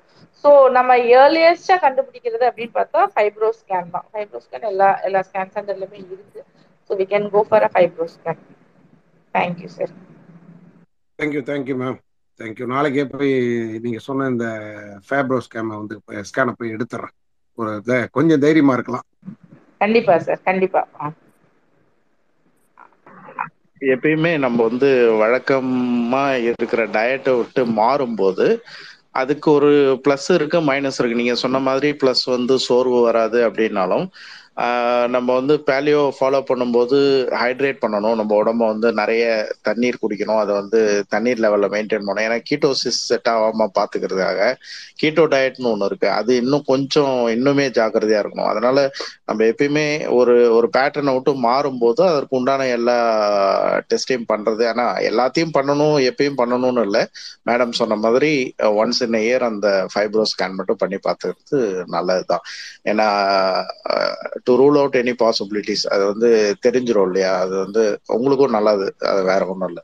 நார்மலா அப்படிதான் நம்ம வந்து சொல்றது ரெக்கமெண்ட் பண்றதே அப்படிதான் ஆக்சுவலா தேவைப்பட்டா மட்டும் பண்ணலாம். தேவைப்பட்ட தேவையில்லாத நேரத்துல நம்ம டெஸ்ட் பண்ணிட்டு இருக்க வேண்டிய அவசியம் இல்லை ஆக்சுவலி தண்ணி வந்து நிறைய எடுத்துக்குவேன் டாக்டர் நான் யூஸ்வலாவே நிறைய தண்ணி எடுத்துக்குவேன். இயல்பாவே சம்மரா இருந்தாலும் வின்டராக இருந்தாலும் நான் எடுக்கிற தண்ணி வந்து எல்லாருமே ஃப்ரெண்ட்ஸ் எல்லாருமே கேட்பாங்க. நீ என்ன இவ்வளவு தண்ணி குடிக்கிறனாங்க அப்படி தண்ணி குடிக்கலன்னா எனக்கு கொஞ்சம் உடல் ரீதியா தலைவலி வந்துடும் அதனால சின்ன வயசுல இருந்தே தண்ணி நிறைய குடிப்பேன். வேர்வை நிறைய வரும் எனக்கு. இயல்பாவே நிறைய வேர்வையும் வரும். அதனால தண்ணி வந்து நிறையவே தான் குடிச்சிட்டு இருக்கேன். நல்லது சார். ஆக்சுவலி தண்ணி குடிக்கிறதுங்க விஷயம் நல்லது. பட் ஆனா நம்ம நிறையவும் தண்ணி குடிக்க கூடாது அப்படிங்கிற ஒரு கான்செப்டை மட்டும் நான் இங்க பதிவு பண்ண விரும்புறேன். இந்த தண்ணீர் தெரப்பி அப்படின்னு சொல்லிட்டு நீங்க நிறைய ரீல்ஸ் பாத்தீங்கன்னா ஒரு நாலு லிட்டர் அஞ்சு லிட்டர் தண்ணி குடிங்க. நாங்க தண்ணியை வச்சு நாங்க வந்து டீடாக்ஸ் பண்றோம். நாங்க தண்ணியை வச்சு இது பண்றோம் அது பண்றோம்.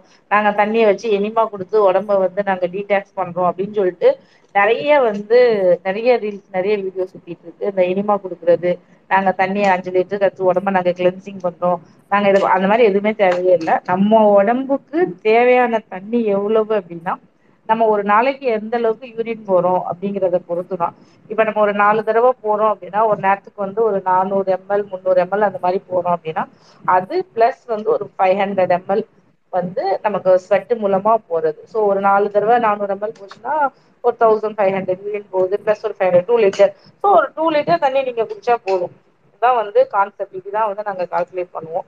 ஆனா வந்து டூ லிட்டர் கண்டிப்பா குடிக்கணும். நீங்க வந்து ஒரு one point five litre urine போறப்ப சில சமயம் வந்து ஒரு சில பேருக்கு வந்து ரொம்ப கம்மியா யூரின் போகும். அந்த யூரின் கம்மியா போறப்ப அதோட கலர் வந்து மாறும். எல்லோ கலரா இருக்கும்.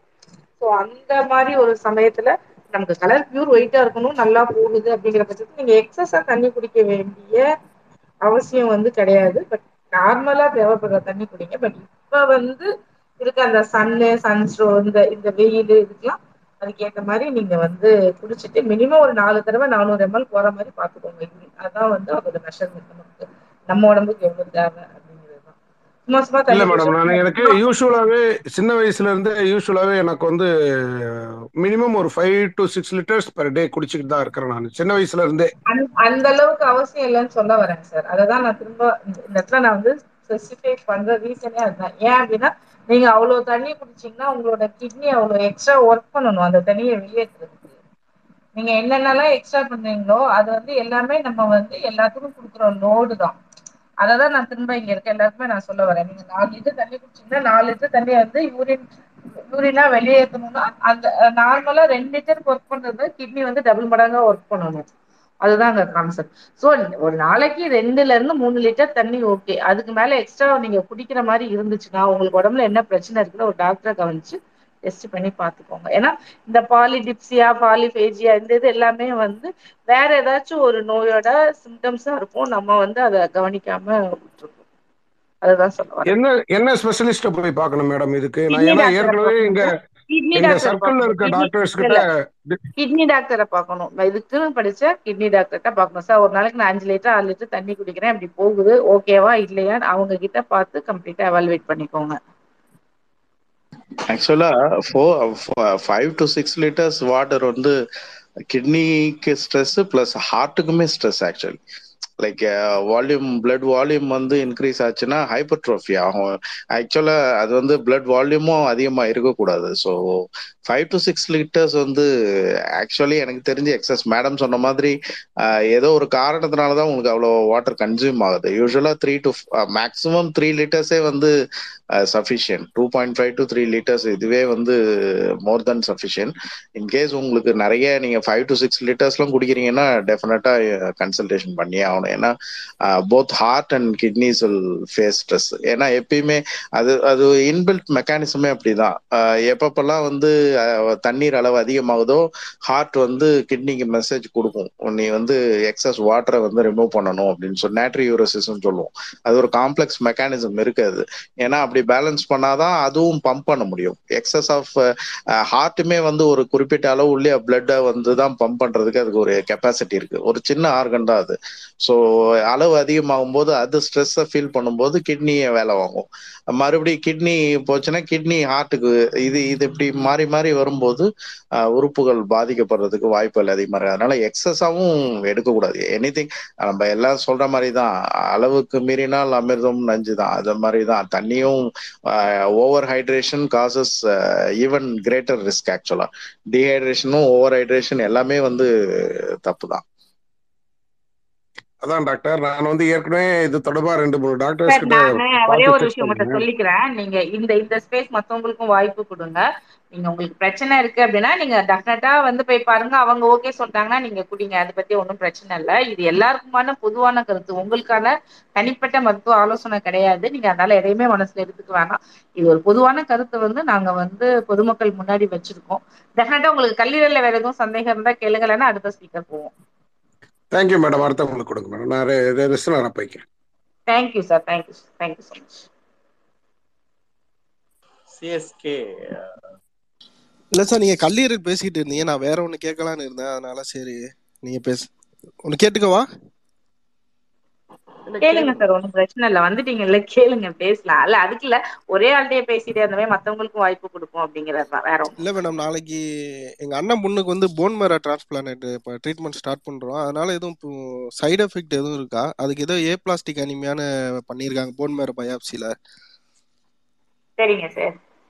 அது அல்ல போன் மேரோ ட்ரீட்மெண்ட் நீங்க போன் மேரோ அந்த ட்ரீட்மெண்ட் பண்ணலைன்னா தான் பிரச்சனை. சோ அதுக்கு சைடு எஃபெக்ட் அப்படிங்கறதெல்லாம் எதுவும் பெருசா இல்ல. அது கியூர் ஹண்ட்ரட் சார் பர்சன்ட் உங்களுக்கு அது எல்லாமே உங்களுக்கு அது எல்லாமே உங்களுக்கு வந்து எக்ஸ்பிளைன் பண்ணிருப்பாங்கல்ல. எக்ஸ்பிளைன் பண்ணி சைன் வாங்கி தான் பண்ணுவாங்க. பண்ணியிருப்பாங்க போன் மேரோனா என்னன்னா வந்துட்டு இல்ல பண்ணிருப்பாங்க அப்படி இல்ல பண்ணிருக்காங்களா அப்படிங்கறது தான் கேள்வி. போன் என்னன்னா நமக்கு எப்படி உடம்புல இருந்து ஒரு ஒருத்தங்கிட்ட இருந்து ரத்தம் எடுத்து இன்னொருத்தங்களுக்கு இல்லாதவங்களுக்கு ஏத்துறோமோ அதே மாதிரி இந்த போன் மேரோங்கிறது வந்து எலும்பு மஜ்ஜை. நம்ம அந்த நல்லி எலும்புக்குள்ள உறிஞ்சு சாப்பிடுவோம்ல ஒரு மஜ்ஜையா இருக்கும்ல அந்த இதுதான். சோ அந்த இத வந்து என்னன்னா அதுலதான் ரத்தம் உற்பத்தி ஆறதுக்கான மூலக்கூறுகள் அந்த செல்லுல வந்து இருக்கும். அதாவது ஒரு விதை ஒரு தாவரம் முளைக்கிறதுக்கான விதை வந்து அந்த செல்ல இருக்கும். அவங்க என்ன பண்ணுவாங்கன்னா ஒண்ணுமே கிடையாது. அங்க ஒரு நல்லா முளைக்கிற ஒரு விதையில அதாவது நல்லா இருக்க ஒரு பேன்மோரல்ல இருந்து கொஞ்சத்தை எடுத்து இவங்களுக்கு வந்து அந்த விதை அந்த ஏ பிளாஸ்டிக்னா அந்த போன் வேற வந்து பட்டு போச்சு. அதுல இருந்து ரத்த செல்கள் எதுவுமே உருவாக மாட்டேங்குது அப்படிங்கறதுனால இங்க வந்து நடுவாங்க. சோ இங்க வந்து அது ரத்த செல்களை உற்பத்தி ஆகும். இங்க வந்து அவங்களுக்கு ரத்தம் வளர்க்கும் போல மறுபடியும் இதாகும். சோ இதுதான் பேசிக் கான்செப்ட் சோ இதுல சைடு எஃபெக்ட்னு பார்த்தோம்னா அந்த அந்த செல் வந்து ஒரு ரத்த குரூப் இன்னொரு ரத்த குரூப் சேராம ஒத்துக்குச்சுன்னா அலர்ஜி ஆகி மத்த அந்த மாதிரி ரியாக்ஷன் எல்லாம் வரும்.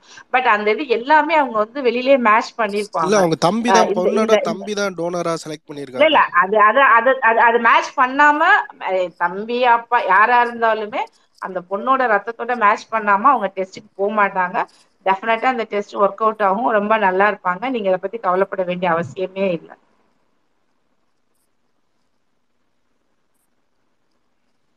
ஆஹ் ஒரு ப்ரூவன் ட்ரீட்மெண்ட் மெத்தட் அது. அது அதுக்கு வந்து ப்ரோட்டோகால்ஸ் இருக்கு. மேடம் சொன்ன மாதிரி அதெல்லாம் ஸ்டாண்டர்டைஸ் பண்ணி தான் பண்ணுவாங்க.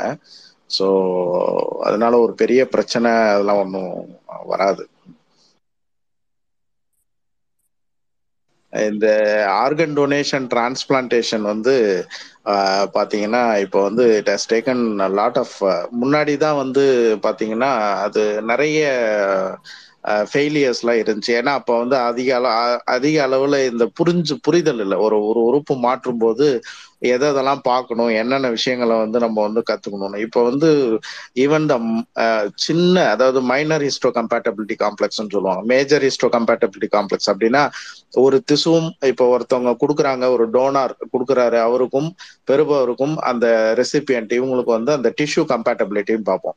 ஜாதகம் பார்க்குறாங்கல்ல பொண்ணு மாப்பிள்ளைக்கு அந்த மாதிரி தான் இதுவும் கிட்டத்தட்ட பார்த்தீங்கன்னா அது வந்து ஒரு எக்ஸாம்பிளுக்காக தான் சொன்னேன். அது மாதிரி தான் இந்த பத்தும் பொருத்தமும் சரியா இருக்கணும்னு சொல்லுவாங்களா? அந்த மாதிரி எல்லாமே பொருந்தணும். இதுல ஏழு பொருத்தம் நல்லா இருந்தா ஓகே அப்படின்னு சொல்லுவாங்கல்ல அந்த மாதிரி தான் இது கிட்டத்தட்ட பத்தும் நல்லா இருந்ததுன்னா பெஸ்ட் ஆக்சுவலா பட் அட்லீஸ்ட் ஒரு seventy five percent above match இருந்தாதான் வந்து டிரான்ஸ்பிளான்டேஷனுக்கு ஆக்சுவலா போவாங்க. ஸோ அந்த மாதிரி மேட்ச் பண்ணி செய்ய முடியும் அப்படின்ற ஒரு நம்பிக்கை இருந்தா மட்டும்தான் டிரான்ஸ்பிளான்டேஷன் போவாங்க. அதனால அதை பத்தி ஒரி பண்ணி நீங்க எதுக்காக டிரான்ஸ்பிளான்டேஷன் பத்தி பேசுறேன்னா மேடம் சொன்ன மாதிரி இந்த ஒரு உறுப்புக்கு மட்டும்தான் அதாவது வந்து இப்ப கிட்னி வந்து பழுதாகுதுன்னா கிட்னி டிரான்ஸ்பிளான்டேஷன்ன்றது கொஞ்சம் ஈஸி ஆக்சுவலா ஆனா லிவர் டிரான்ஸ்பிளான்டேஷன்றது வந்து ரொம்ப கஷ்டம் ஆக்சுவலி இட் இஸ் கஷ்டன்றதை விட டோனார் கிடைக்கிறது ரொம்ப கஷ்டம். ஸோ அதனாலதான் இந்த ஒரு உறுப்பை மட்டும் நான் வந்து ரொம்ப ஜாகிரதையா வந்து ஹேண்டில் பண்ணணும் அப்படின்றதுதான் திரும்ப திரும்ப.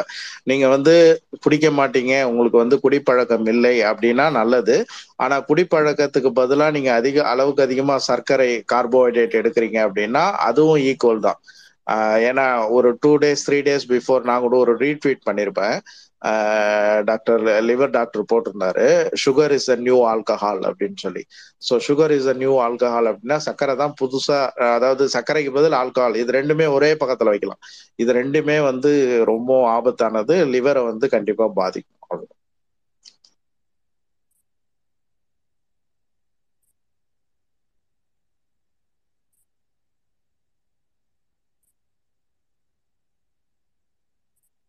ராவணன் சார் நீங்க எதுவும் கேக்குறீங்களா? ஒரு சின்ன டவுட் இப்போ அண்ணா வந்து பார்த்தீங்கன்னா வீக்லி ஒன்ஸ் வந்து ட்ரிங்க் பண்ணுறாரு இப்போ அவர் வந்தீங்கன்னா இப்போ ஒரே டைமில் பண்ண மாட்டாரு. மார்னிங் ஒரு டைமு அப்புறம் கொஞ்சம் ஒரு கேப் விட்டு கேப் விட்டு அந்த சண்டே வந்து பண்ணுறாருன்னு வச்சுக்கோங்க. நைன்ட்டி சாப்பிடுவார்னு வச்சுக்கோங்க. சார் அப்படி சாப்பிட்றப்ப அதனோட எஃபெக்ட் எந்த மாதிரி விளைவுகள் எந்த மாதிரி இருக்கும் அதுக்கான விளைவுகள் எந்த மாதிரி இருக்கும் அப்படிங்கிறத தெரிஞ்சுக்கிறது ஆல்கஹாலை பொறுத்தவரை ஒரு தடவை சாப்பிட்டாலும் சரி இல்ல நிறைய தடவை சாப்பிட்டாலும் சரி கண்டிப்பா கல்லீரல் வந்து பாதிக்கப்படும். ஆஹ் அது நம்ம எப்படி இருக்கு நம்ம ஒவ்வொரு நமக்கு கூட நமக்கு என்ன பிரச்சனைகள் இருக்குது நம்ம எவ்வளவு நாளா எடுத்துட்டு இருக்கோம் என்ன மாதிரி டைப் ஆஃப் எடுத்துட்டு இருக்கோம் பிளஸ் நமக்கு வேற எதுவும் உள்ள நோய்கள் இருக்குதா அப்படிங்கறத பொறுத்து அது எவ்வளவு சீக்கிரம் வருது இல்ல லேட்டா வருது அப்படிங்கறது நமக்கு வந்து தெரியும். சோ கல்லீரல் பிரச்சனை வரணும்னா ஒரு சிங்கிள் முத நாள் அடிச்சா ஆனா உடனே கல்லீரல் கெட்டு போச்சு அக்யூட் அதாவது உடனடியாகவும் வரலாம். இல்ல அஞ்சு வருஷம் பத்து வருஷம் பதினஞ்சு வருஷம் கழிச்சு வரலாம். அந்த மாதிரி வர்றவங்களுக்கு எல்லாத்துக்கும் அடிப்படையா ஒரு காரணம் அவங்களோட ஜீன்லயே இருக்குது அப்படின்னு கண்டுபிடிச்சாங்க அதாவது நார்மலா எல்லாருக்கும் குடிக்கிற எல்லாருக்கும் வந்து லிவர் ஃபெயிலியர் வர்றதில்ல.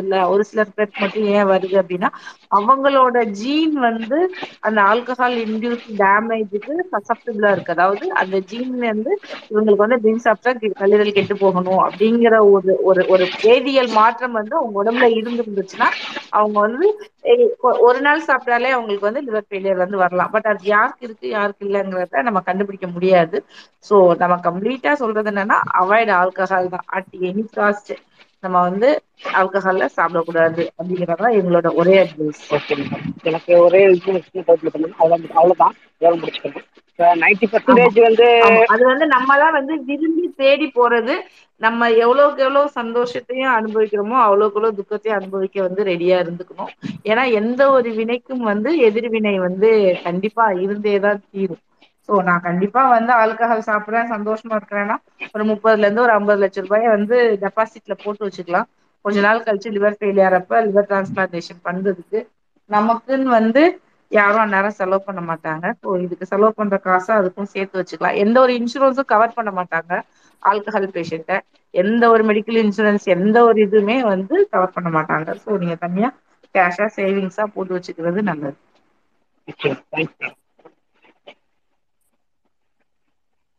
ஓகே நன்றி மேடம் ஆ தேங்க்யூ அடுத்து block student thanks thanks okay எனக்கு ஒரு ரெண்டு கேள்வி இருக்கு மேடம் ஒன்று வந்து இப்போ இந்த ஜாண்டிஸ் வந்துட்டு சரியா ட்ரீட் பண்ணுறேன்னா வந்து அது இட்ஸ் லீஸ் டு இந்த லிவர் ஃபெயிலியர் இல்லைனா லிவருக்கு வந்து அஃபெக்ட் ஆகிறதுக்கு பாசிபிலிட்டி இருக்குன்றாங்க. அது எந்த அளவுக்கு உண்மைன்னு எனக்கு தெரியல. பட் ஆக்சுவலி இந்த என்னுடைய ஃபேமிலி மெம்பர்ஸே ஒருத்தவங்க வந்து அவங்க என்ன சொன்னாங்க ரொம்ப சின்ன வயசுல வந்து அவங்களுக்கு சரியா பண்ணலை. அதனால தான் அவருக்கு வந்து லிவர் ஃபெயிலியர் ஆச்சுன்னு சொல்லிட்டு சொன்னாங்க. இது உண்மையான்னு தெரியல. செகண்ட் வந்து இப்போ நீங்கள் சொன்னீங்க இது போல வந்து தண்ணி வந்து ஒரு லிமிட் தான். அதிகமாகவும் குடிக்கக்கூடாதுன்னு சொன்னீங்க அது ஆக்சுவல் இந்த இந்த லிமிட் வரைக்கும் குடிங்க இதுக்கப்புறம் சேஃப்னு சொல்றது வந்து ஏதாவது ஒரு இருக்கா ஏன்னா ரீசன் என்னன்னா வந்து ஏதாவது கான்ஸ்டிபேஷன் ப்ராப்ளம் இந்த சில பேருக்கு வந்து சில ஈவன் டாக்டர்ஸே வந்து அட்வைஸ் பண்றாங்க இல்லையா? ட்ரிங்க் பிளண்டி ஆஃப் வாட்டர்னு சொல்றாங்க. இந்த எஸ்பெஷலி இந்த கான்ஸ்டபேஷன் ப்ராப்ளம் இல்ல ஃபிஷர் இஷ்யூக்கு அவங்களுக்குலாம் பாத்தீங்கன்னா வந்து அவங்களுக்கு சொல்ற ஒரு அட்வைஸ் இது. பட் எவ்வளவு தண்ணி குடிக்கலாம்? அது கொஞ்சம் அட்வைஸ் பண்ணீங்கன்னா நல்லா இருக்கும். உங்களோட ரெண்டு கேள்வியில நான் முதலாவது கேள்வி எடுத்துக்கிறேன். ஜாண்டிஸை ட்ரீட் பண்ணாம விட்டா லிவர் ஃபெயிலியர் வருமா? அப்படிங்கிறதுக்கான கேள்வி. லிவர் ஃபெயிலியரோட ஒரு அறிகுறி தான் ஜாண்டிஸ் ஸோ ஜாண்டிஸ் வேற நோய் கிடையாது லிவர் ஃபெயிலியர் வேற நோய் கிடையாது. ஸோ கல்லீரல் செயல் இழப்பு அதோட அறிகுறிகள் தான் வந்து ஒன்று மஞ்சக்காமாலை ரெண்டு வயிற்றுல நீர் கோத்தல் மூணாவது ரத்த வாந்தி நாலாவது கால்கை வீக்கம் அஞ்சாவது உடல் சோர்வு ஆறாவது வந்து மூளை பாதிப்பு. ஸோ இது எல்லாமே வந்து கல்லீரல் செயல் இழப்பதற்கான அறிகுறிகள். ஸோ ஒருத்தங்களுக்கு வந்து மஞ்சக்காமலை வந்திருக்கு ஜாண்டிஸ் வந்திருக்குன்னா அவங்களோட கல்லீரல் செல்ஸ் வந்து எங்கேயோ அடி வாங்கியிருக்கு. எதனால அடி வாங்கியிருக்கு அப்படிங்கிறது நமக்கு தெரியாது. ஸோ அது அடி வாங்குறதுக்கு நிறைய காரணம் இருக்கு. அதை பத்தி தான் இப்போ நம்ம பேசிட்டு இருக்கோம். அதுக்கான முதன்மையான காரணம் வந்து வெளியில இருந்து பாக்குறதுல வந்து ஆல்கஹால் ரெண்டாவது வந்து ஃபேட்டி லிவர் பார்த்தோம். மூணாவது வந்து என்ன ஒரு வைரஸஸ்னாலும் இருக்கலாம். Hepatitis A B C D இன்னு ஒரு அஞ்சு வைரஸ் இருக்கு. அது போக டெங்கு மலேரியா நம்மளோட கோவிடு எந்த ஒரு வைரஸ்னாலும் எப்படி வந்து நமக்கு சளி பிடிக்க நுரையீரல பாதிக்குதோ அதே மாதிரி கல்லீரலையும் பாதிக்கும். அதுக்கடுத்து எடுத்துட்டீங்க அப்படின்னா வந்து நம்மளோட நேட்டிவ் மெடிகேஷன் அதுக்கடுத்து பாத்தீங்க அப்படின்னா அது வந்து கேன்சர் இந்த இதெல்லாம். ஸோ இது வந்து ஒரு ஒரு இதனால கல்லீரல் செல் அடி வாங்கி இருந்துச்சு அப்படின்னா அது மஞ்ச காமாலையா வெளியே தெரியும். அதுதான் வந்து கான்செப்ட் ஸோ மஞ்ச காமாலை வெளியில தெரியிறப்ப கல்லீரல் மொத்தமாவே அடி வாங்கி இருக்குது அப்படிங்கிறது தான் அர்த்தம். ஸோ அவங்களுக்கு சின்ன வயசுலயே இருக்குது அப்படின்னா ஒரு ஆட்டோ இம்யூன் மாதிரியான ஒரு ஒரு ஒரு அவங்களுக்கு ஜெனிட்டிக்காவே வந்து லிவர் ஃபெயிலியர் வர வந்திருந்திருக்கலாம். அது வெளியில தெரிஞ்சிருக்கலாம். அதை அவங்க சரியா வந்து ஃபாலோ அப்ல ட்ரீட்மெண்ட் பண்ணாம விட்டு அது எண்ட் ஸ்டேஜுக்கு வந்து போயிருக்கலாம். ஸோ என்ன காரணத்தினால கல்லீரல் வந்து செயலிழப்பு ஆச்சு அப்படிங்கிறத கண்டுபிடிச்சு அதை குணப்படுத்தினா மட்டும்தான் நம்ம வந்து ரெக்கவர் பண்ண முடியும். ஒரு பேஷண்ட்டுக்கு வந்து ஆல்கஹால்னால வந்திருக்குன்னு நம்ம சொன்னாலும் அவங்களுக்கு இவ்வளோ பிரச்சனைகள் இருக்கா இல்லை அப்படிங்கிறத நம்ம டெஸ்ட் எடுத்து ப்ரூவ் பண்ணணும். அதே மாதிரி நான் ஆல்கஹாலிக் பேஷண்ட் அதாவது ஒரு டயபெட்டிக் பேஷண்ட் ஃபேட்டி லிவர்னால வந்திருக்கு அப்படின்னு நம்ம சொல்லணும்னா அவங்க ஆல்கஹால் எடுத்துக்கவே இல்லை மற்றது இல்லை அப்படிங்கிறத. இந்த மாதிரி ஒரு கம்ப்ளீட் செட் ஆஃப் டெஸ்ட் பண்ணி தான் நம்ம வந்து எதனால பாதிப்பு ஆச்சுங்கிறத ஒரு பிராண்ட் பண்ணி அதுக்கப்புறம் அது எந்த அளவு பாதிப்பு ஆயிருக்குங்கிறத வந்து அசஸ் பண்ணி நம்ம அதுக்குன்னு ஒரு ஸ்கோர் வச்சு அந்த ஸ்கோர் பிரகாரம் தான் இந்த பேஷண்ட்டுக்கு நம்ம எந்த மாதிரி வைத்தியம் பார்க்கணும்? ஒரு உடனடியா ஐசியூல பாக்கணுமா இல்ல வீட்டுல வச்சு பாக்கலாமா மாத்திரை கொடுத்து பாக்கலாமா இவங்களோட சர்வைவல் ரேட் என்ன? யார் வந்து சீக்கிரம் வந்து முப்பது நாள் வரைக்கும் தாங்குவா? யார் அறுபது நாள் தாங்குவா? யார் ரெண்டு வருஷம் தாங்குவா? யார் அஞ்சு வருஷம் தாங்குவா? கிளாஸிஃபை பண்ணி. அதுக்கப்புறம் தான் ட்ரீட்மெண்ட் போடும் ஸோ இது வந்து நாங்க கிட்டத்தட்ட வந்து ஒரு மூணு வருஷம் படிக்கிற படிப்பு. இது வந்து என்னென்ன இது அப்படின்னு. அதை நம்ம மூணு நிமிஷத்துல சொல்லணும்னா இவ்வளவு ஷார்ட்டா தான் சொல்ல முடியும். இவ்வளோ எவ்வளவு புரியுது அப்படின்னு எனக்கு தெரியல. பட் நான் வந்து உங்களுக்கு முதல் கேள்விக்கு சொல்லப்படுற ஒரே ஒரு வார்த்தை மஞ்சக்காமலை என்பது கல்லீரல் செயலிழப்பின் அறிகுறி. ஸோ ஃபர்ஸ்ட் கேள்வி வந்து முடிஞ்சிச்சு இதோட. ரெண்டாவது கேள்வி நீங்க என்ன சொன்னீங்கன்னா சில டாக்டர்ஸ் வந்து நீங்க குடிக்கலாம் அப்படின்னு சொல்லி அட்வைஸ் பண்றாங்க. எந்த அளவுக்கு குடிக்கலாம்? என்ன சேஃப் லிமிட் அதான் ஸ்ட்ரெயிட்டா கேட்காம சுத்தி சுத்தி கேட்டிருக்கீங்க நான் நினைக்கிறேன். பட் ஒரு கான்ஸ்டிபேஷனுக்கோ ஃபிஷருக்கோ டெஃபினட்டா வந்து யாரும் அட்வைஸ் பண்றது இல்ல அவங்க அட்வைஸ் பண்றதா இருந்துச்சு அப்படின்னா யாராச்சும் சொல்லியிருந்தா இன்ஃபேக்ட் கண்டிப்பா டாக்டர் யாராச்சும் சொல்லியிருந்தாங்கன்னா அது ஒரு ரீனல் ஸ்டோனுக்கு நல்ல ஒரு யூரினேஷன் ஆகும் பீர் குடிங்கன்னு சொல்லியிருப்பாங்க. இல்ல ஒரு ரெண்டு பேக் எடுத்துக்கோங்க ஹார்ட்டுக்கு நல்லதுன்னு சொல்லியிருப்பாங்க. அந்த கான்செப்ட்ல தான் சொல்லியிருப்பாங்க. ஒரே ஒரு லெட் தண்ணி finish let me finish let me finish so ஃபிஷருக்கு இல்ல மோஷன் போறதுக்கு கான்ஸ்டிபேஷனுக்கு இதுல எந்த ரோலுமே கிடையாது. அந்த ஒரு கருத்தை இங்க நான் பதிவு பண்ண விரும்புறேன். யாராச்சும் சொல்லியிருந்தாங்கன்னா கண்டிப்பா அது தப்பான கருத்து தான். ஸோ அந்த பாயிண்ட் ஓவர் ரெண்டாவது கேட்ட லிமிட் எவ்வளவு குடிக்கலாம்? லிமிட்டுங்கிறது கிடையாது. Any alcohol is a poison அவ்வளவுதான். So there is no safe limit in alcohol normal தண்ணி பத்தி நம்ம நம்ம நார்மல் தண்ணி பத்தி ஒரு ஒரு பத்து நிமிஷம் முன்னாடி இதுக்கு நீங்க ப்ளே ரெக்கார்டிங்ல முன்னாடி பாத்தீங்கன்னா கிட்டத்தட்ட ஒரு பதினஞ்சு நிமிஷம் பேசணும்னு நினைக்கிறேன். சோ நீங்க நார்மல் தண்ணி வந்து நீங்க ரெண்டுல இருந்து மூணு லிட்டர் குடிக்கலாம். அதுக்கு கீழே வேணாம் அதுக்கு மேலே வேணாம். அதுதான் thank you thanks thanks madam thank you அடுத்தது சித்தார்த் நீங்க. தேங்க்யூ தேங்க்யூ சார் எனக்கு பார்த்தீங்கன்னா இப்போ ஒரு ஒரு சிக்ஸ் மந்த்ஸ்க்கு முன்னாடி ம், கொஞ்சம் பேக் பெயின் இருந்தது. ஸோ டாக்டரை போய் கன்சல்ட் பண்ணால் அவங்க கிட்னியில் ஏதோ ஸ்டோன் இருக்கும். போய் ஸ்கேன் பண்ணி பாருங்கன்னாங்க. ஸ்கேன் பண்ணும்போது பார்த்தீங்கன்னா எனக்கு இதில் கல்லீரல் சாரி அது கேல் பிளாடரில் வந்து பித்தப்பை. சொல்லுங்க சொல்லுங்க. பித்தப்பையில பித்தப்பையில் வந்து மல்டிபிள் கால்குலே இருக்கு. அதோட மேக்சிமம் இது வந்து பாத்தீங்கன்னா ஃபைவ் எம்எம் இருக்கு அப்படின்ட்டு சொல்லியிருந்தாங்க. ஸோ டாக்டர் கன்சல்ட் பண்ணும்போது ரொம்ப டிஸ்டர்ப் பண்ணுச்சுன்னா நம்ம பித்தப்பையை கிளியர் பண்ணிடலாம் அப்படிங்கிற மாதிரி அவங்க சொன்னாங்க. ஸோ இங்கிலீஷ் மெடிசனில் அதுதான் இருக்குது அப்படிங்கிற மாதிரி நிறைய ஒரு ரெண்டு மூணு டாக்டர்ஸ் அந்த அந்த கன்சல்டேஷன் தான் கொடுத்தாங்க. ஸோ நான் என்ன பண்ணேன் ஆயுர்வேதா மூவ் பண்ணேன். கொஞ்சம் உடம்பு நல்லா இருந்தது அது ஃபாலோ பண்ணும்போது. ஜஸ்ட் அப்புறம் என்னாச்சு? ஆஹ் திரும்ப போய் செக் பண்ணுவோம். ஒரு ஒன் அண்ட் ஆஃப் மந்த் கழிச்சு போய் செக் பண்ணும்போது ஃபைவ் எம்எம் இருந்தது. செவன் எம்எம்மா இருக்கு அப்படிங்கிற மாதிரி தகவல் வந்துச்சு. அது மட்டும் இல்லை எனக்கு வந்து லிவரும் ஃபேட்டி லிவர் அப்படிங்கிற மாதிரி ஸோ இது கொடுத்துருந்தாங்க. ஸோ நான் இப்போ அந்த மருந்து ஒரு த்ரீ ஃபோர் மந்த்ஸ் எடுத்துட்டு இப்போ நிறுத்திட்டேன். எனக்கு மற்ற நான் போய் ஸ்கேனும் பண்ணலை. ஜஸ்ட் அப்படியே லீவ் பண்ணியாச்சு. இது இப்போ இந்த டாபிக் பார்த்தோன்னே எனக்கு டவுட்ஸ் நிறைய இருந்தது. ஸோ உங்களை பார்த்தோன்னே இந்த டவுட்டை கேட்கலாம் அப்படின்ட்டு பார்க்கலாம். நான் மேலே என்ன பண்ணணும்? திரும்ப ஸ்கேன் பண்ணி இங்கிலீஷ் மெடிசன் ஃபாலோ பண்ணலாமா? இல்லை என்ன பண்ணலாம் அப்படிங்கிற மாதிரி ஒரு டவுட் தேங்க்யூ ரொம்ப நன்றி. ஒரு அழகான டவுட்டு எல்லாத்துக்குமே இருக்கிற பிரச்சனையை பத்தி தான் கேட்டிருக்கீங்க. முதல்ல வந்து பித்தப்பை பித்தப்பை கால் பிளாடர் கால் பிளாடர் என்ன அப்படின்னா நம்ம கல்லீரல்ல இருந்து நம்மளோட உடம்புல சாப்பிடுற கொழுப்பு வந்து செரிமானம் ஆகுறதுக்காக சுரக்கிற ஒரு நீர் தான் வந்து பித்த நீர். பைல் அப்படின்னு சொல்லி இங்கிலீஷ்ல சொல்லுவோம். ஸோ நம்ம இப்ப சாப்பிடுறப்ப நம்ம உடம்புல வந்து சாப்பாட்டோட அது கலக்கும். நம்ம சாப்பிடாதப்ப நம்ம உடம்பு அது வந்து இந்த பித்த பையில போய் ஸ்டோர் ஆகும்.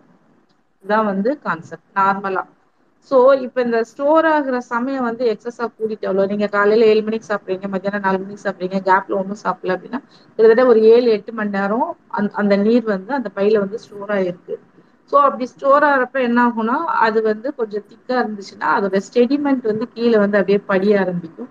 அந்த ஸ்டெடிமெண்ட் தான் நாளடைவுல வந்து ஸ்டோனா வந்து மாறும். தனியா அதுக்கு வந்து ஸ்டோன் வந்து உருவாகிறதுக்கான இது கிடையாது.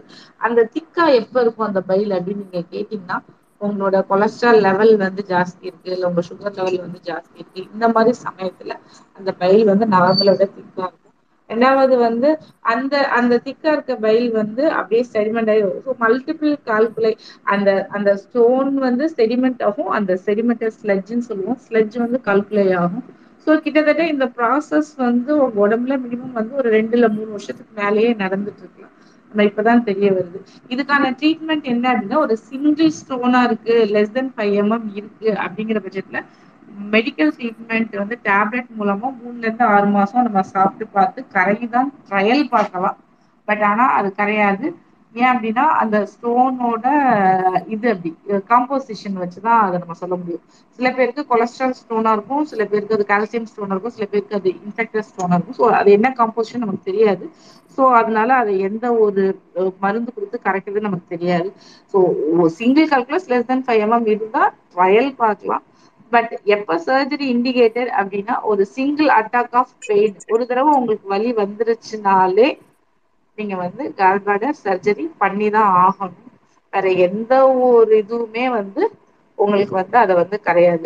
ஸோ எக்ஸாம்பிள் இப்போ ஒரு ஃபீவர் இருக்கு மலேரியா ஃபீவர் இருக்கு உடம்புல மலேரியா கிருமி இருக்கு.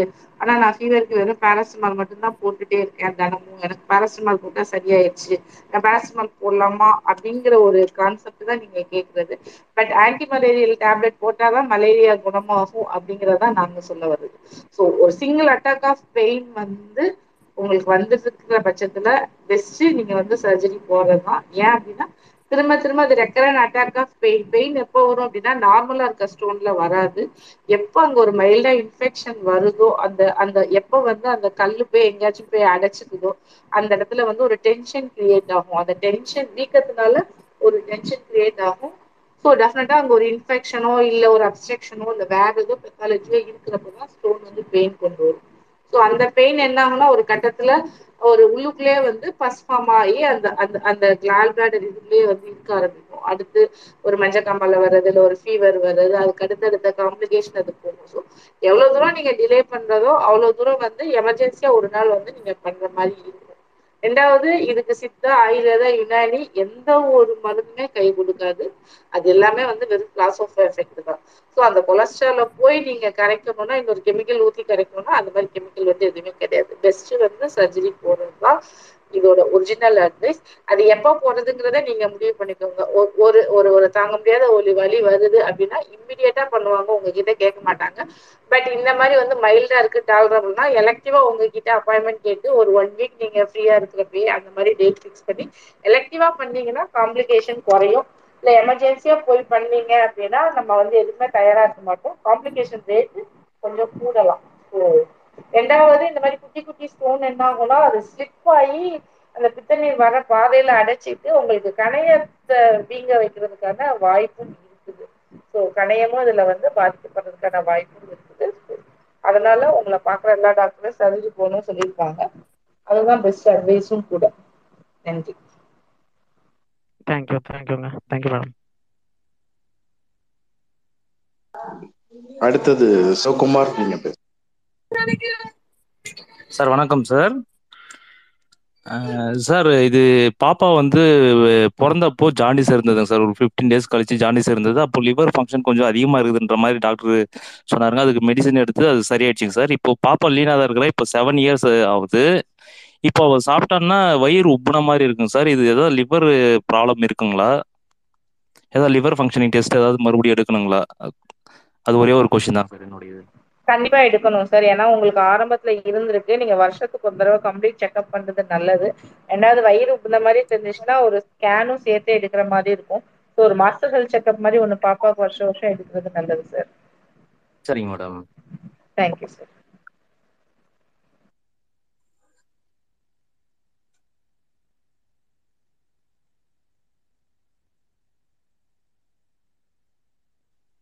அடுத்து நீங்க தனி ஒருவன் நீங்க.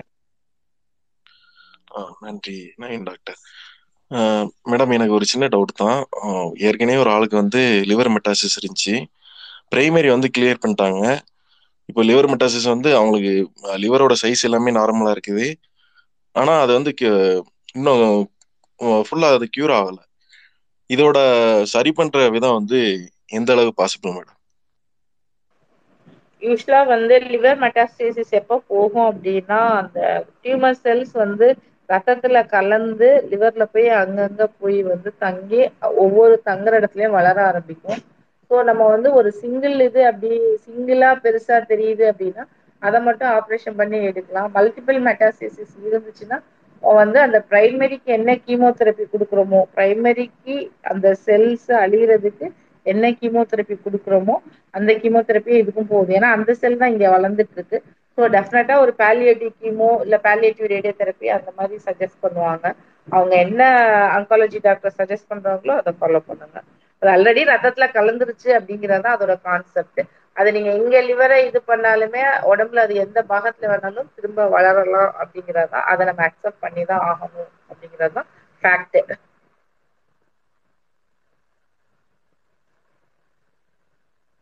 நன்றி மேடம் நன்றி.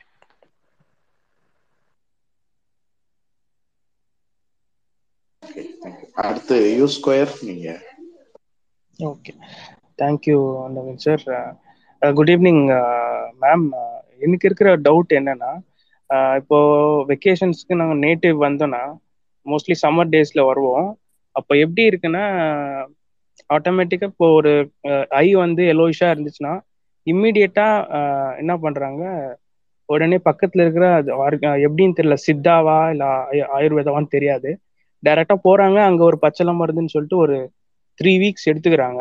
எந்த ஒரு கன்சல்டேஷன் டாக்டர்ஸ் இல்ல. இது எப்படி அட்வைசபிளா இது எப்படின்னு தெரியல மேம் டவுட் கொஞ்சம் கிளியர் பண்ணுங்க. கண்ணு எல்லோவா இருக்கிறத வச்சு மட்டும் நம்ம மஞ்சள் காமாலை முடிவு பண்ண முடியாது. நம்ம ரத்தத்துல எடுக்கணும். அது என்ன காரணம்? எதனால வந்துச்சுன்னு கண்டுபிடிச்சு அதுக்கான வைத்தியம் பார்க்கணும். பட் டெஃபினட்டா ஒரு சித்தாவோ ஆயுர்வேதாவோ எந்த இதுவுமே வந்து எந்த ஒரு மஞ்சள் காமாலைக்கும் தீர்வு ஆகவே ஆகாது. அது பண்றது வந்து ஒரு தவறான வைத்தியம் அப்படிங்கறத மட்டும் இங்க நான் பதிவு பண்ணிக்கிறேன். ஸோ உங்களுக்கு கண்ணு எல்லோவா தெரிஞ்சுச்சுன்னா அடுத்து லிவர் ஃபங்க்ஷன் டெஸ்ட் பாருங்க. லிவர் ஃபங்க்ஷன் டெஸ்ட் பார்க்கணும். அடுத்து ஸ்கேன் பார்க்கணும். அடுத்து வந்து ஒன்று ஒன்றா வந்து கன்சர்ன் டாக்டர் ஒரு எம்பிபிஎஸ் டாக்டர்கிட்ட போனாலே அடுத்து என்ன பண்றதுன்னு சொல்லுவாங்க. ஸோ நியர்பை ஹாஸ்பிட்டல் அப்படி இல்லைன்னா நியர்பை மெடிக்கல் காலேஜ் என்ன இருக்கோ நீங்க அங்க போனீங்கன்னா டெஃபினட்டா வந்துட்டு இது பண்ணுவாங்க. என்னோட இண்டிவிஜுவல்னு இல்லை மேம் ஒரு வில்லேஜுக்குன்னு வரேன் ஏன்னா இங்க அதுதான் சொல்லுங்க வில்லேஜ்னாலுமே இப்ப நீங்க வந்து பக்கத்துல இருக்க மெடிக்கல் ஹெல்ப் எம்பிபிஎஸ் டாக்டர் எங்க அவைலபிளோ அங்க போறது நல்லது. தேங்க்யூ தேங்க்யூ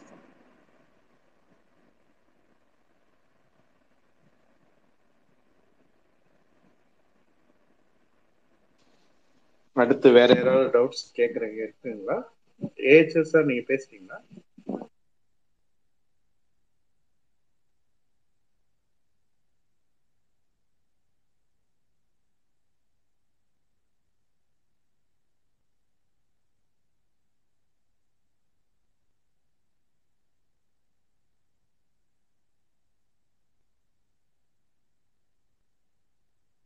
வேற யாரும் கொஸ்டின்ஸ் எல்லாம் இருக்குங்களா ஓகே ஓகே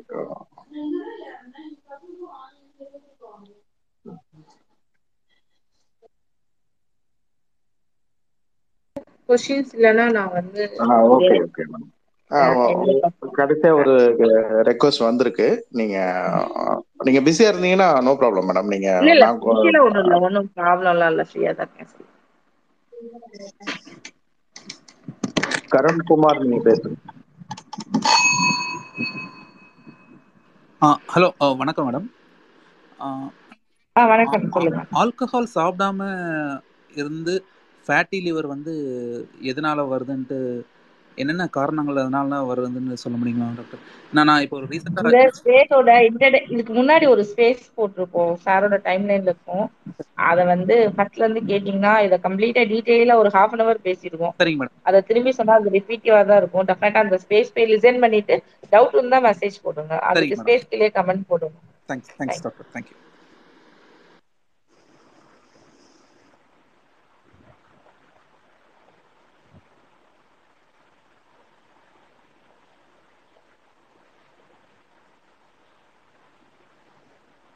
உங்க டவுட் கேளுங்க Karunkumar ma'am Radha ma'am good evening ma'am சொல்லுங்க சார் சொல்லுங்க ஒரு முரண்பாடான விஷயம் சொல்றேன் மேம் ஒருத்தர் நண்பர் ஒருத்தர் வந்து ஹலோ? சொல்லுங்க சார் கேக்குறேன். நண்பர் ஒருத்தர் வந்து டெய்லி வந்து மதியம் வந்து ஒரு குவார்டர் அது one eighty ML plus ninety சாப்பிடுவாரு. நைட் வந்து one eighty plus one eighty சாப்பிடுவார் மேம் அவர் மாசம் மாசம் எல்எஃப்டி டெஸ்ட் எடுக்கிறார் மேடம் லிவர் கரெக்டா இருக்கு நம்பர் ஒன் ஹலோ? கேக்குறீங்களா? ஓகே. இன்னொன்று என்னோட ஒய்ஃபோட அக்காவுக்கு வந்து வயிற்றுல வந்து வெயின்ஸ் வந்து பிளாக் கலராக மாறிச்சு. அப்புறம் வந்து பல்லாவரம் ரயில் ஹாஸ்பிட்டலில் போனால் அவங்க லிவர் டிரான்ஸ்பர் டிரான்ஸ்பிளேட் பண்ண சொன்னாங்க மேடம் இது எப்படி முரண்பான விஷயம் எப்படி மேடம் நம்ம கால்குலேட் பண்ணுறது மேடம் இல்ல எது முரண்பாடுன்னு நீங்க சொல்றீங்க? ஒருத்தர் வந்து ஃபுல்லா வந்து சரக்கு சாப்பிட்றாரு. அவருக்கு வந்து லிவர் கரெக்டா இருக்கு. இவங்க வந்து எதுவுமே சாப்பிட்றது இல்ல இவங்க லிவர் டிரான்ஸ்பிளேட் பண்ண சொல்றாங்க. அந்த முரண்பாடு தான் கேட்குறேன் மேம் உங்ககிட்ட. அவங்களுக்கு அவங்களுக்கு ஆல்கஹால்னால வரக்கூடிய டேமேஜ் வர்றதுக்கு இன்னும் காலங்கள் இருக்கலாம். இவங்களுக்கு நான் ஆல்கஹாலிக் லிவர் டிசீஸா இருக்கலாம் சோ இத முரண்பாடுன்னு சொல்ல முடியாது. இது இரண்டு வேற வேற நோய்கள் அப்படின்னு தான் நம்ம சொல்ல முடியும். ஆனா ஃபைனல் எந்த ஆர்கன் பாதிச்சிருக்கிறது வந்து லிவர் அதுதான் வந்து இதை நீங்க எடுத்துக்க முடியும். இல்ல முரண்பாடுன்னு சொல்ல முடியும் ஒண்ணு வந்து ஆல்கஹாலிக்னால வர்ற ஆல்கஹாலிக் லிவர் டிசீஸ் வெறும் எல்எஃப்டி மட்டும் நார்மல் அப்படின்னு சொல்ல பத்தாது. நைன்டி பர்சன்ட் டேமேஜ் ஆனாதான் எல்எஃப்டில தெரியும். அதனால அவருக்கு நைன்டி பர்சன்ட் டேமேஜ் வர வந்த பிறகுதான் அவர் கண்டுபிடிப்பாரா இருக்கும். ஸோ நம்ம அதை வந்து பாதிப்பு இல்ல நான் நல்லா இருக்கேன் அப்படின்னு அவர் சொல்ல முடியாது. எனி டைம் அவங்க லிவர் வந்து விட்டு கொடுக்கலாம். அதாவது என்னன்னா எல்லாமே வந்து பொறுத்து போய் ஒரு காம்பன்சேட் பண்ணி ஒர்க் பண்ணிட்டே இருக்கும். ஒரு ஒரு ஒரு எலாஸ்டிக் பேண்டை நீங்க இழுக்கலாம். இழுத்தீங்கன்னா கொஞ்சம் தூரம் வரும். ஒரு அஞ்சு சென்டிமீட்டர் ஏழு சென்டிமீட்டர் ஆகும். ஏழு சென்டிமீட்டர் பத்து சென்டிமீட்டர் வரைக்கும் நீங்க இழுக்கலாம் அதே நீங்க பதினஞ்சு சென்டிமீட்டருக்கு இழுத்தீங்கன்னா அந்த எலாஸ்டிக் பேண்ட் வந்து அந்துரும். அவ்வளவுதான். ஒரு கட்டத்துல வந்து லிவர் வந்து விடும். அது எந்த கட்டம் அப்படிங்கிறது உங்க நண்பருக்கு தெரியல. ரெண்டாவது இவங்களுக்கு வந்திருக்கிறது வந்து நான் ஆல்கஹாலிக் ஃபேட்டி லிவர் டிசீஸா இருக்கலாம். அவங்க அதுக்கு இல்ல வந்து அவங்களுக்கு ஆட்டோஇம்யூனா இருக்கலாம். இல்ல ஏதாச்சும் வைரஸ் ரிலேட்டடா இருக்கலாம். சோ இந்த மாதிரி லிவர் பிரச்சனை வர்றதுக்கு நிறைய காரணங்கள் இருக்கு. But end organ end damage வந்து ஒண்ணுதான் எந்த ஒன்ஸ் அந்த டேமேஜ் ஆன பிறகு பண்ற ட்ரீட்மெண்ட் வந்து எல்லாருக்குமே ஒண்ணுதான் சோ இவங்களுக்கு என்ன காரணத்தினால வந்திருக்குன்னு தெரியாம இதை நம்ம வந்து கமெண்ட் பண்ணவே முடியாது. Thank you ma'am thank you sir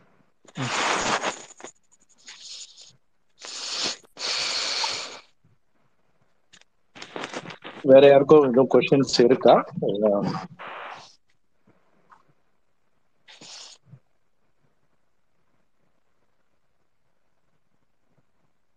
Uh, okay ma'am நீங்க ஃபைனலா ஒரு சின்ன சம்மரைஸ் பண்ணிட்டீங்கன்னா க்ளோஸ் பண்ணிக்கலாம்னு நினைக்கிறேன் செஷன் சோ இப்ப வந்து நமக்கு வந்திருக்க கேள்வி வந்து லிவர் ஃபெயிலியர் வந்துச்சு. இதுக்கு டிரான்ஸ்பிளான்ட் மட்டும்தான் வைத்தியமா? வேற எதுவும் வைத்தியம் இல்லையா? அப்படிங்கிற மாதிரி ஒரு ஒரு ஒரு ஒரு இது இருந்துச்சு அப்படின்னா டெஃபினட்டா ஒரு லிவர் வந்து டிகாம்பன்சேட் டிகாம்பன்சேட்னா காம்பன்சேட் அப்படின்னா அது கஷ்டப்பட்டு இழுத்து நார்மல் லெவல்ல வந்து மெயின்டைன் பண்றது. லிவர் ஃபங்க்ஷன் டெஸ்ட் நார்மலா இருக்கிறது. அது விட்டுச்சு அப்படின்னா லிவர் ஃபங்க்ஷன் டெஸ்ட் அப்நார்மல் ஆகுறது மஞ்சக்காமல வருது. சோ ஒன்ஸ் ஒரு மஞ்சக்காமல வருது வயிறு வீக்கம் வருது உப்பலா தெரியுது ஒரு பிளட் வாமிட்டிங் வருது ஒரு ரத்த குழாய் வீங்குது இந்த மாதிரி எல்லாம் இருந்துச்சுன்னா லிவர் வந்து ஓகே டன் ஐ ஆம் டன் அப்படிங்கிற மாதிரி முடிச்சுட்டதா அர்த்தம். சோ அந்த மாதிரி சமயத்துல வந்து கல்லீரல் மாற்றி வைக்கிறது தவிர வேற வழியே கிடையாது. அவ்வளவுதான். சோ கல்லீரல் மாற்றுறதுக்கு எவ்வளவு செலவாகும் அப்படின்னா ஒரு முப்பது லட்சத்துல இருந்து ஐம்பது லட்சம் வரைக்கும் ஆக வாய்ப்பு இருக்கு. அது தமிழக அரசாங்கம் நம்மளுடைய காப்பீட்டு திட்டத்துல அவங்க அந்த கல்லீரல் இந்த செலவை வந்து மொத்தமாவே வந்து காப்பீட்டு திட்டத்துல கொடுக்குறாங்க. ப்ரொவைடட் இது வந்து ஆல்கஹால் இல்லதுனால கிடையாது அப்படின்னு. ஆல்கஹாலுக்கு எந்த ஒரு இன்சூரன்ஸுமே அப்ளை பண்ண முடியாது. அதுதான் வந்து ரெண்டாவது. சோ மூணாவது சப்போஸ் எங்களால வந்து டிரான்ஸ்பிளான்ட் பண்றதுக்கு எங்களால முடியல எங்களுக்கு கொஞ்சம் டைம் தேவைப்படுது எங்களால ரெடி பண்ண முடியல அப்படின்னா இந்த பேஷண்ட் எல்லாத்தையுமே நம்ம ரொம்ப அழகா மெடிக்கல் மேனேஜ்மெண்ட்டே பண்ணலாம். அதாவது அவங்களோட கல்லீரல் இதை குறைக்கிறதுக்கு ஒன்னு ஒண்ணுக்கும் சப்போர்ட்டுக்கான மாத்திரைகள் நீ அந்த வயிறு உப்பல நீரை குறைக்கிறதுக்கான மாத்திரைகள் கொஞ்சம் வயிற்றுக்குள்ள ப்ரெஷரை குறைக்கிறதுக்கான மாத்திரைகள் கொஞ்சம் லிவர் கொஞ்சம் மிச்சம் ஏதாச்சும் ஒரு அஞ்சு பர்சன்ட் ரெண்டு பர்சன்ட் லிவர் இருந்துச்சுன்னா அதை வளர வைக்கிறதுக்கான மாத்திரைகள். இந்த மாதிரி நிறைய மாத்திரைகளை வந்து நம்ம குடுக்கலாம். நம்ம இதுல பண்ற ஒரே தப்பு என்ன அப்படின்னா இந்த மாத்திரைகள் சாப்பிட்டு கொஞ்சம் நல்லா இருந்தோடனே அந்த மாத்திரைகளை வந்து நிப்பாட்டிடுறது. திருப்பி ரெண்டு மாசம் கழிச்சு திருப்பி பேக் டு ஸ்கொயர் ஒன் அப்படிங்கிற ஒரு ஸ்டேஜ்ல வந்து திரும்ப வருது திரும்ப நாங்க திரும்ப ஆரம்பிக்கிறப்ப திருப்பி எல்லா ரத்த டெஸ்ட் ஸ்கேன் எல்லாம் பண்ணிதான் வந்து திருப்பி பண்ணுவோம். சோ இந்த மாதிரி ஒன்ஸ் வந்து நமக்கு ஐடென்டிஃபை பண்ணிட்டாங்க லிவர் ஃபெயிலியர் இருக்கு அப்படிங்கிற பட்சத்துல நீங்க எப்படி பீஃப் சாப்பிடுவீங்களோ அதே மாத்திரை வந்து நீங்க வந்து சாப்பிடணும். சோ இந்த மாத்திரைகளை வந்து விடக்கூடாது. பிபி சுகர் மாத்திரை சாப்பிட்ற மாதிரி அதோட சேர்ந்து இந்த மாத்திரையை நீங்க சாப்பிட ஆரம்பிக்கலாம். ஒரு பை காட்ஸ் கிரேஸ் உங்களுக்கு ஒரு ஒரு அஞ்சு பர்சன்ட் லிவர் மிச்சம் இருந்துச்சு. அது வந்து இந்த இந்த நல்ல ட்ரீட்மெண்ட்ல வளர்ந்துச்சு. உங்களுக்கு லிவர் டிரான்ஸ்பிளான்ட தள்ளி போடுறதுக்கான வாய்ப்பு கூட கிடைக்கலாம். ரெண்டாவது மூணு மாசத்துக்கு ஒருக்க வந்து liver liver function test blood test பார்த்துக்கணும். ஆறு மாசத்துக்கு ஒருக்க வந்து லிவர் ஸ்கேன் பார்க்கணும். வருஷத்துக்கு ஒருக்க வந்து எண்டோஸ்கோபி பண்ணணும். ப்ராப்பரா மாசம் மாசம் வந்து ஒரு டாக்டர் கிட்ட வந்து ஃபாலோப்ல இருக்கணும். இந்த மாதிரி ஒரு ஷெட்யூல் போட்டு இதுக்கு நம்ம ஒர்க் பண்ணி இந்த மிச்சம் இருக்க கொஞ்சம் நெஞ்ச லிவரை வந்து ப்ரொடெக்ட் பண்ணி வச்சுக்கலாம். ஸோ ஒன்ஸ் இல்லை எங்களுக்கு வந்து ஆயுர்வேதால கொடுப்பாங்க இதுல கொடுப்பாங்க அதுல கம்ப்ளீட்டா கியூர் ஆயிரும் அவங்களுக்கு சரியாச்சு இவங்களுக்கு சரியாச்சு அந்த மாதிரி எந்த ஒரு கான்செப்ட் எல்லாமே போய் சோ டெஃபினட்டா இதுக்குன்னு இல்லை எந்த ஒரு இதுக்குமே ஒரு ஆயுர்வேத இயற்கை முறை வைத்தியம் நாங்க டீடாக்ஸ் அந்த மாதிரி எந்த ஒரு இதுக்கும் போகாம பிரச்சனை இருக்கான்னு பாருங்க பிரச்சனை இருந்துச்சுன்னா அதை ஒரு தைரியத்தோட எதிர்கொள்ளுங்க. அப்படிங்கிற ஒரு ஒரு ஒரு கருத்தோட நான் இன்னைக்கு ஸ்பேஸ ஹோஸ்ட் பண்ண இங்க வந்து கேட்டா பங்கு பெற்ற எல்லாருக்குமே நான் நன்றி சொல்லி நான் இந்த ஸ்பீச்சை முடிச்சுக்கிறேன். ரொம்ப நன்றி. மேம் மேடம் uh, ரொம்ப தேங்க்ஸ் ஆக்சுவலா உங்களோட பிஸி ஷெடியூல் நடுவில் இன்னைக்கு ஒரு ஒன் அண்ட் ஆஃப் ஹவர்ஸ் வந்து uh, இங்கே ஸ்பெண்ட் பண்ணதுக்கு டவுட்ஸ் எல்லாம் வந்து கிளாரிஃபை பண்ணதுக்கு. Um, என்னோட்டா நான் சொல்லணும் அப்படின்னா இப்போ சாதாரணமா நம்ம வந்து ஒருத்தவங்களை பார்த்து கேட்போம்ல நீ என்ன செஞ்ச எனக்காக? அப்படின்னு சொல்லிட்டு அந்த மாதிரி நீங்க லிவரை பார்த்து கேட்கவே முடியாது. நீங்க அது என்ன செய்யலை நம்ம உடம்புக்கு? அப்படின்னு வேணா கேட்கலாம் ஆக்சுவலா அது என்ன செய்யலை அப்படின்றதுன்னு பாத்தீங்கன்னா அதுதான் எல்லாமே செய்யுது. டு பி ஹானஸ்ட் வந்து ஒரு மேஜர் பார்ட் ஆஃப் நம்ம உடம்போட ஃபங்க்ஷனை வந்து கண்ட்ரோல்ல வச்சிருக்கிறதே வந்து கல்லீரல் தான் லிவர் தான் ஆக்சுவலா பாத்தீங்கன்னா மேடம் ஏற்கனவே சொன்ன மாதிரி அதுக்கு வந்து ஒரு பெரிய ஆறு முக்கியமான வேலைகள் இருக்கு. அந்த முக்கியமான வேலைகளை தவிர்த்து சின்ன சின்ன வேலைகளையும் அது நிறைய செய்யும். அத போய் வந்து நம்ம வந்து ரொம்ப டார்ச்சர் பண்ணக்கூடாது. எப்பயுமே ஒருத்தவங்க வந்து வேலை செஞ்ச அந்த வடிவேல் படத்துல சொன்ன மாதிரி எவ்வளவு அடிச்சாலும் தாங்குறான்டா அப்படின்றதுக்காக அதை போட்டு அடிச்சுக்கிட்டே இருக்க கூடாது இல்லையா? சோ அந்த மாதிரி லிவரை வந்து ரொம்பவும் அடிக்கக்கூடாது. So it is it is work horse அப்படின்னா நம்ம உடம்புக்கு தேவையான எல்லா வேலையிலையும் செய்யக்கூடியது ஒரு ஆர்கன் அது. அதை வந்து நம்ம கேர்ஃபுல்லா ஹேண்டில் பண்ணணும். அதை அதை தான் வந்து அது குறித்து தான் நம்ம இன்னைக்கு பேசியிருக்கோம்னு நினைக்கிறேன். அது குறித்து தான் நம்ம இன்னைக்கு பண்ணியிருக்கோம். அது வந்து நல்ல ஒரு விஷயம் மட்டும் டேக் ஹோம் மெசேஜ் தான். லிவரோட வேலையே ஒரு முக்கியமான வேலையே நம்ம உடம்புல இருக்க கழிவுகளை நம்ம உடம்புல இருந்து எடுக்கிறது. அதை வந்து நம்ம சுத்தம் பண்ண வேண்டிய அவசியமே இல்லை. அதை அதுவே சுத்தம் பண்ணிக்கும்.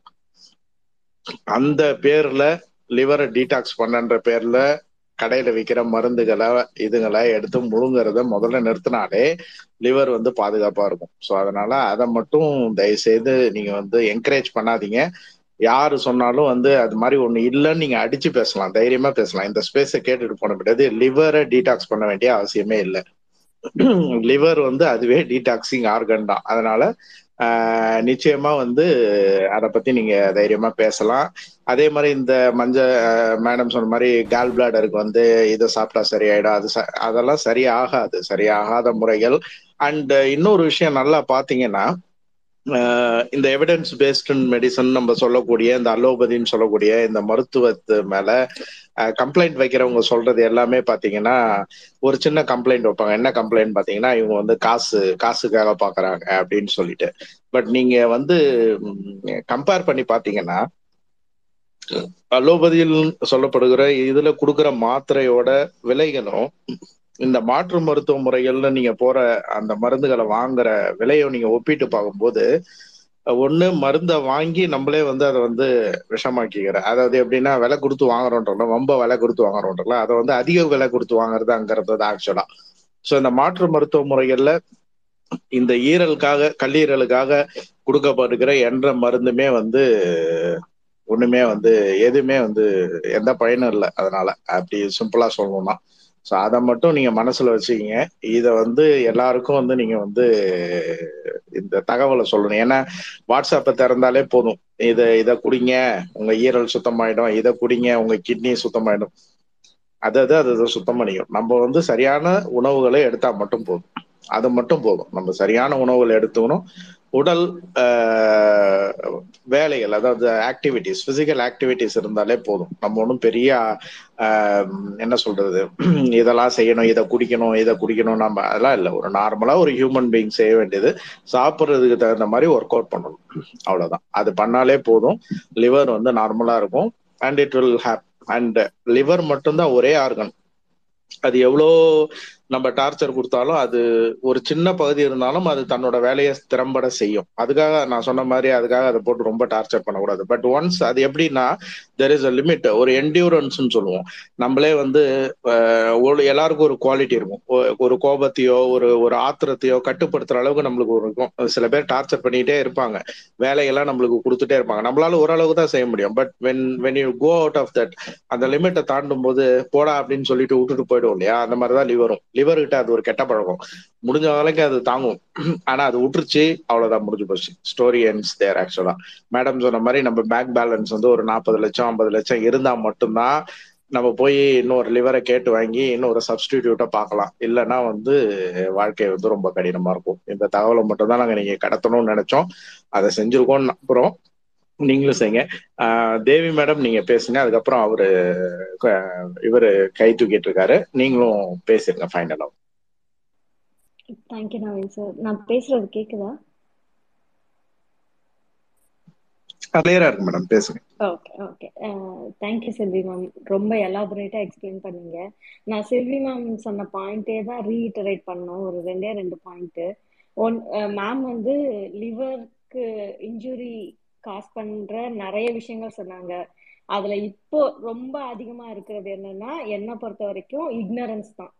அறியாமை மூலமா தான் நம்ம லிவரை ரொம்ப டேமேஜ் பண்றோம். எப்படின்னா ரெண்டு பாயிண்ட் ஒன்னு வந்து இந்த ஆன்டி வேக்சின் ப்ரொபகண்டா வேக்சின் எல்லாமே தப்பு. வேக்சினே யூஸ் பண்ணக்கூடாது அப்படின்றது. அதுல பாத்தீங்கன்னா சிலி மேம் நிறைய தடவை மென்ஷன் பண்ணாங்க. எந்த வைரஸ் இன்ஃபெக்ட் பண்ணாலும் எல்லா ஆர்கனுக்குமே அதுக்கான டேமேஜ் இருக்கும். லிவருக்குன்னு எடுத்தீங்கன்னா மேம் மென்ஷன் பண்ண ஹெப்பாட்டிட்டிஸ் வைரஸ் வந்து இன்ஃபெக்ட் பண்ணுதுன்னா அது லிவர் செரோசிஸ்க்கும் காரணமா இருக்கும். அது நாள் கடக்க கடக்க என்ன ஆகும்னா லிவர் கேன்சருக்கும் அது காரணமாகும். லிவர் கேன்சரால இந்தியால வருஷத்துக்கு ஒரு முப்பதாயிரம் நாற்பதாயிரம் பேர் இறந்து போறாங்கன்னு வச்சுக்கோங்களேன். சோ இதெல்லாம் ப்ரிவென்ட் பண்ணணும் அப்படின்னா அந்த வைரஸ் இன்ஃபெக்ட் ஆகாம இருக்கிறதுக்கு ஆரம்பத்திலே நம்ம வேக்சின் போட்டு தடுத்துருக்கணும். ரெண்டாவது இப்போ கோவிட் வேக்சினுக்கு அகெயின்ஸ்டா ரொம்ப ரொம்ப அதிகமான ப்ரபகண்டா சோசியல் மீடியால இருக்கு. கோவிட் வைரஸும் லங்ஸை மட்டும் பாதிக்க போறது கிடையாது. அது நம்ம எல்லா வைட்டல் ஆர்கனையும் பாதிக்குது. அதுல ரொம்ப லங்ஸுக்கு அடுத்தபடியா பாதிக்கிற ஆர்கன் என்னன்னு பார்த்தோம்னா லிவர் தான் அகைன் லங்ஸ் வந்து கொலாப்ஸ் ஆகி இறந்தவங்களுக்கு அடுத்த லெவல்ல லிவர் டேமேஜ் ஆகி கோவிட் இன்ஃபெக்ஷன்னால இறந்தவங்களும் இருக்காங்க. அதே போல லாங் டேர்ம் கோவிட் இன்ஃபெக்ஷன் இருக்குன்னா அவங்களுக்கு கண்டிப்பா லிவர் டேமேஜ் ஆகும். ஸோ இதெல்லாமே ப்ரிவென்ட் பண்றதுக்கு ஈஸியா கவர்மெண்ட் கொடுக்குற அந்த வேக்சினை எடுத்துக்கிறது மூலமா நம்ம நம்ம லிவரை காப்பாத்திக்க முடியும். இவங்க என்ன பண்ணுவாங்கன்னா அந்த வைரஸ்னாலலாம் எந்த பிரச்சனையும் இல்லை. நீங்க வேக்சின் போட்டாதான் உங்க உடம்புக்கு இதாகும் அதாகும் ஆக்சுவலா நீங்க வேக்சின் போடாம ஒரு வைரஸ் அவங்களை இன்ஃபெக்ட் பண்ண விட்டீங்கன்னா எல்லா வைட்டல் ஆர்கனையும் பாதிக்கிற மாதிரி அது லிவரையும் பாதிக்கும். ரெண்டாவது விஷயம் என்னன்னா மேம் சொன்ன அந்த ஆல்டர்னேட்டிவ் மெடிசன் பத்தி தான் எல்லா ட்ரக்கையுமே நம்ம சாப்பிட்ற ஒரு ஒரு மருந்தையுமே லிவர் தான் மெட்டபலைஸ் பண்ண போகுது. இங்கிலீஷ் மெடிசன்ல எவிடன்ஸ் பேஸ்ட் மெடிசன்ல எப்படி இருக்கும்னா இவ்வளோ டோசேஜ் ஆஃப் ட்ரக் கொடுத்தா லிவர்ல இருந்து இவ்வளோ என்சைம் செக்ரீட் ஆகும். அது மெட்டபலைஸ் பண்ணிட்டு அந்த ட்ரக்கோட வேஸ்ட் வந்து இவ்வளோதான் வரும். அது வந்து எக்ஸ்கிரீட்டால வெளியே போயிடும்ன்ற அளவுக்கு என்சைம் கைனட்டிக்ஸ் அது இதுன்னு நிறைய ஃபேக்டர் நவீன் சார் கிளியரா எக்ஸ்பிளைன் பண்ணுவாங்கன்னு நினைக்கிறேன். எல்லாமே கால்குலேட் பண்ணி தான் அந்த ட்ரக்கோட டோஸை வந்து ஃபிக்ஸ் பண்ணுவாங்க. இந்த அடல்ட்டுக்குன்னா இவ்வளோ கொடுக்கணும் சைல்டுக்குன்னா இவ்வளோ கொடுக்கணும்னு.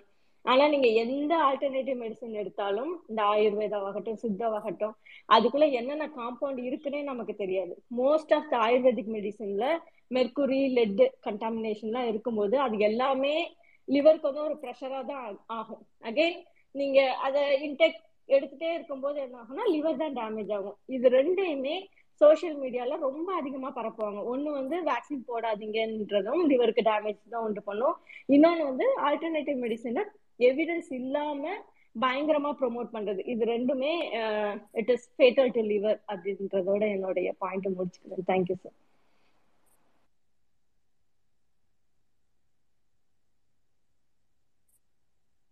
மேம் ஒரே ஒரு டிஎம் டவுட்டு ஹெப்பாடைட்டிஸ் வேக்சின்ஸ் அது அந்த டீடைல்ஸ் மட்டும் கேக்குறாங்க மேடம் நீங்க சொல்றீங்களா? சொல்லுங்க சார் என்ன என்ன கேட்டாங்க ஹெப்படைட்டிஸ்ல இல்ல இல்ல. வேக்சின்ஸ் ஃபார் ஹெப்படைட்டிஸ் அப்படின்றதுல அது என்ன ஷெட்யூல் என்னென்ன யூஸ் பண்ண என்னென்ன வேக்சின்ஸ் அவைலபிள் அந்த மாதிரி ஜென்ரலா ஒரு அவுட்லைன் ஒரே ஒரு நிமிஷத்துல நான் நான் பேசுறேன். நீங்க கன்டினியூ பண்ணிட்டே இருங்க.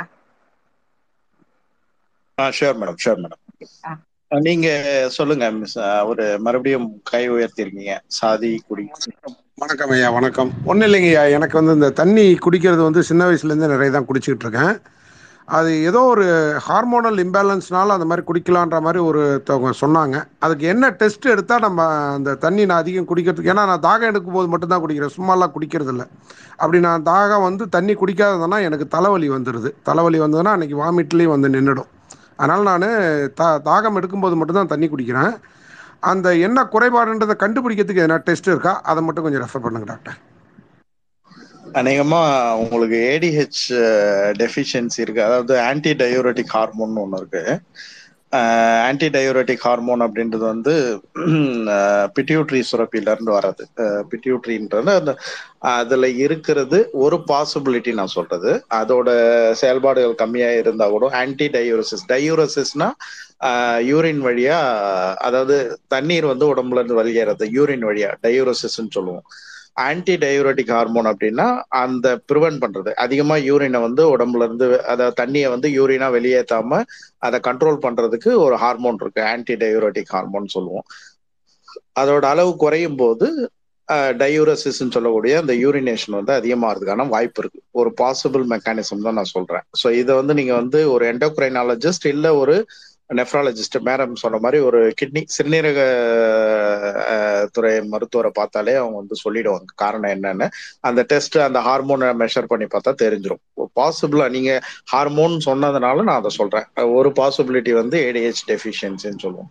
அந்த ஹார்மோன் குறைபாட்டினால கூட உங்களுக்கு நிறைய அதிக யூரின் போறதுனால அதிக தண்ணி எடுக்கும். அது அந்த மெக்கானிசம் டிஹே பாடி டிஹைட்ரேட் ஆச்சுன்னா மறுபடியும் தேர்ஸ் மெக்கானிசம் ஆக்டிவேட் ஆகும். நிறைய குடிக்கும் போது எக்ஸஸ் ஆஃப் வாட்டர் வந்து நம்ம உடம்புல இருந்து வெளியில போகும். இது வந்து ஒரு விஷய சைக்கிள் மாதிரி அது ஆக்சுவலா பாத்தீங்கன்னா. அதை வந்து நீங்க வந்து நீங்க ஒரு கிட்னி ஸ்பெஷலிஸ்டே சொல்லலாம். அவங்களே அதை பார்ப்பாங்க. ஒன்றும் பிரச்சனை இல்லை. Thank you doctor thank you thank you so much SG நீங்க பேசு. Uh, thank you, Naveen, and other doctors. Actually, it's a very useful space. Uh, நான் பேச கேக்குதா?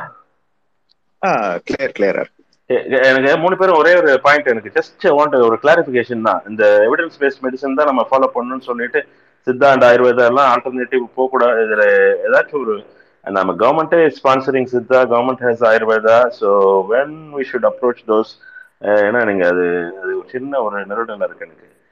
ஆயுர்வேதாவும் சித்தாவும் வந்து இது பண்ணலை அப்படின்னு சொல்றது. இது நான் என்னோட கரெக்டாக அதை புரிஞ்சுக்கிட்டேன்னு எனக்கு தெரியல. ஏன்னா செல்வி பேச டாக்டர் செல்வி பேசும்போதும் சித்தா டாக்டர் ஆயுர்வேதா சொன்னாங்க. இந்த டாக்டர் தேவி பேசும்போதும் எவிடன்ஸ் பேஸ் மெடிசன் தான் இது பண்ணுறாங்க நவீன் நீங்கள் பேசும்போதும் அலோபதி தான் பெஸ்ட்ன்றீங்க இல்லை இந்த லிவருக்கு மட்டும் இது ஒன்லி அலோபதியா இல்லை ஆயுர்வேதா சித்தாலாம் இட்ஸ் கவர்மெண்டே வந்து வி ஹேவ் அரசு சித்தா மருத்துவ இதுவும் இருக்குது ஆயுர்வேதாவும் இருக்குது நம்ம அதை எப்படி புரிஞ்சுக்கிறது? ஏன்னா லாஸ்ட் ஒரு தேர்ட்டி மினிட்ஸ் கேட்கும்போது எல்லாமே we are kind of supporting this allopathy and evidence based ஒரு சின்ன டவுட் எனக்கு. Just want to clarify that okay sir நான் ஃபர்ஸ்ட் சொல்றேன். சி நம்ம யூஸ் பண்ற டேர்ம் வந்து எவிடன்ஸ் பேஸ்ட் மெடிசன் இப்போ அந்த term evidence based medicine applies to all forms of medicine அதாவது எல்லா மருத்துவ முறைகளுக்கும் அது யூஸ் பண்ணலாம் ஆக்சுவலி அலோபதி அப்படின்றது வந்து என்னன்னா எவிடன்ஸ் பேஸ்ட் மெடிசன் அப்படின்னா என்னன்னா இப்போ நாங்க சொன்ன மாதிரி ஒரு மருந்து ஒரு எக்ஸ் ஒரு ஏன்னு ஒரு மருந்து இருக்குன்னா அந்த மருந்தை வந்து அந்த மருந்தை வந்து சரியான ஆராய்ச்சிக்கு உட்படுத்தப்பட்டு இதனால பிளஸ் இதனா மைனஸ் இதுல இதுதான் இருக்கு. அதாவது இப்போ இப்ப பேராசிட்டமால் அசிட்டமினோஃபென்னு நம்மளுக்கு தெரியும்.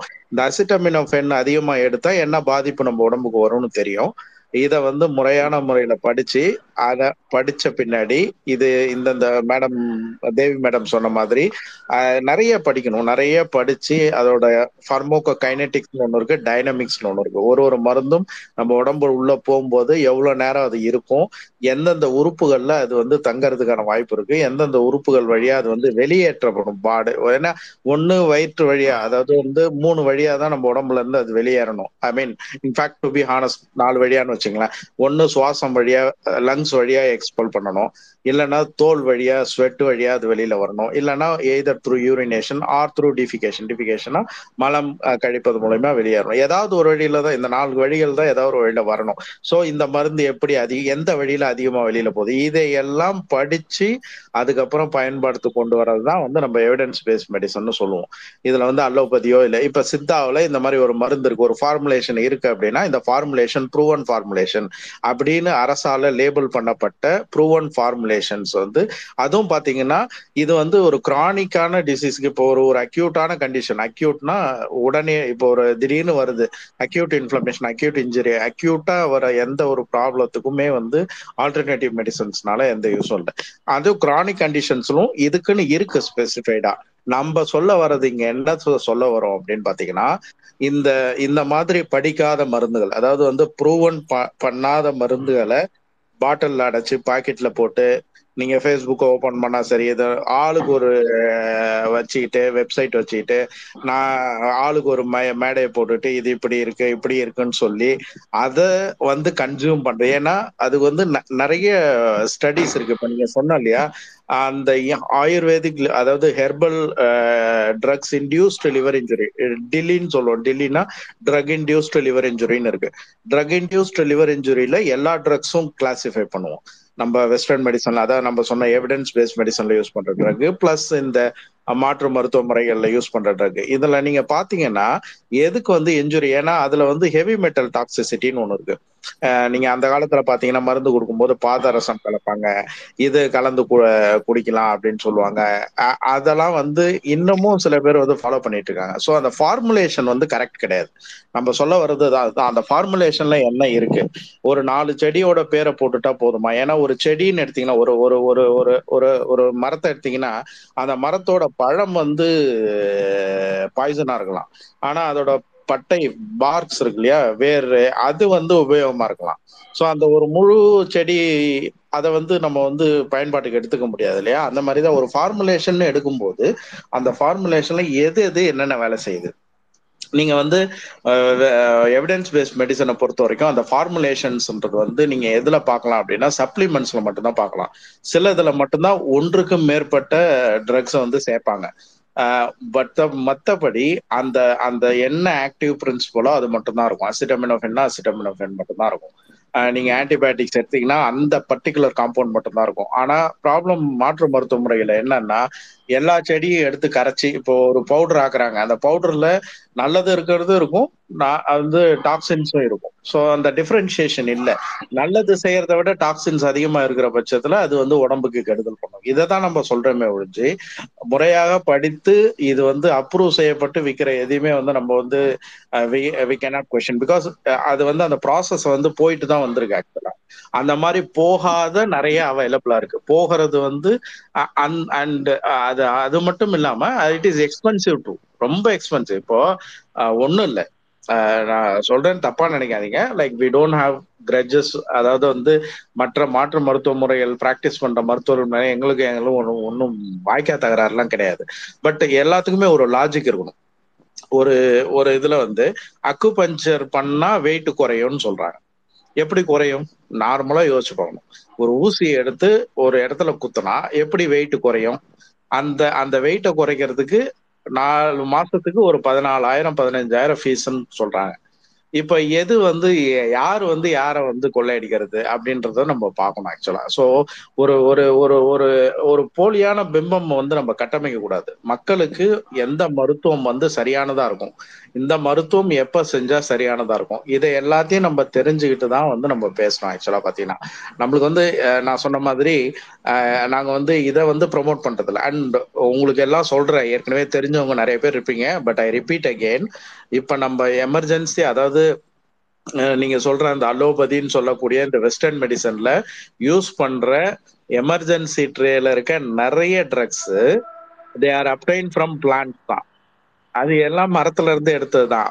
ஆனா என்னன்னா அதை சரி பண்ணி பியூரிஃபை பண்ணி அதை படிச்சு டிகாக்சின் ஒன்று இருக்கு. கன்ஜஸ்டிவ் கார்டியக் ஃபெயிலியருக்கு அதுதான் வந்து பெஸ்ட் ட்ரக் அந்த டிகாக்சின்றது வந்து ஒரு ஒரு தாவரத்திலிருந்து எடுக்கப்பட்டது. டிஜிட்டாலிஸ் அப்படின்ற தாவரத்திலிருந்து எடுக்கப்பட்டதா அது படிக்கப்பட்டது. அஸ்டைல் சாலிஸ் ஆஸ்பிரின் இருக்கே.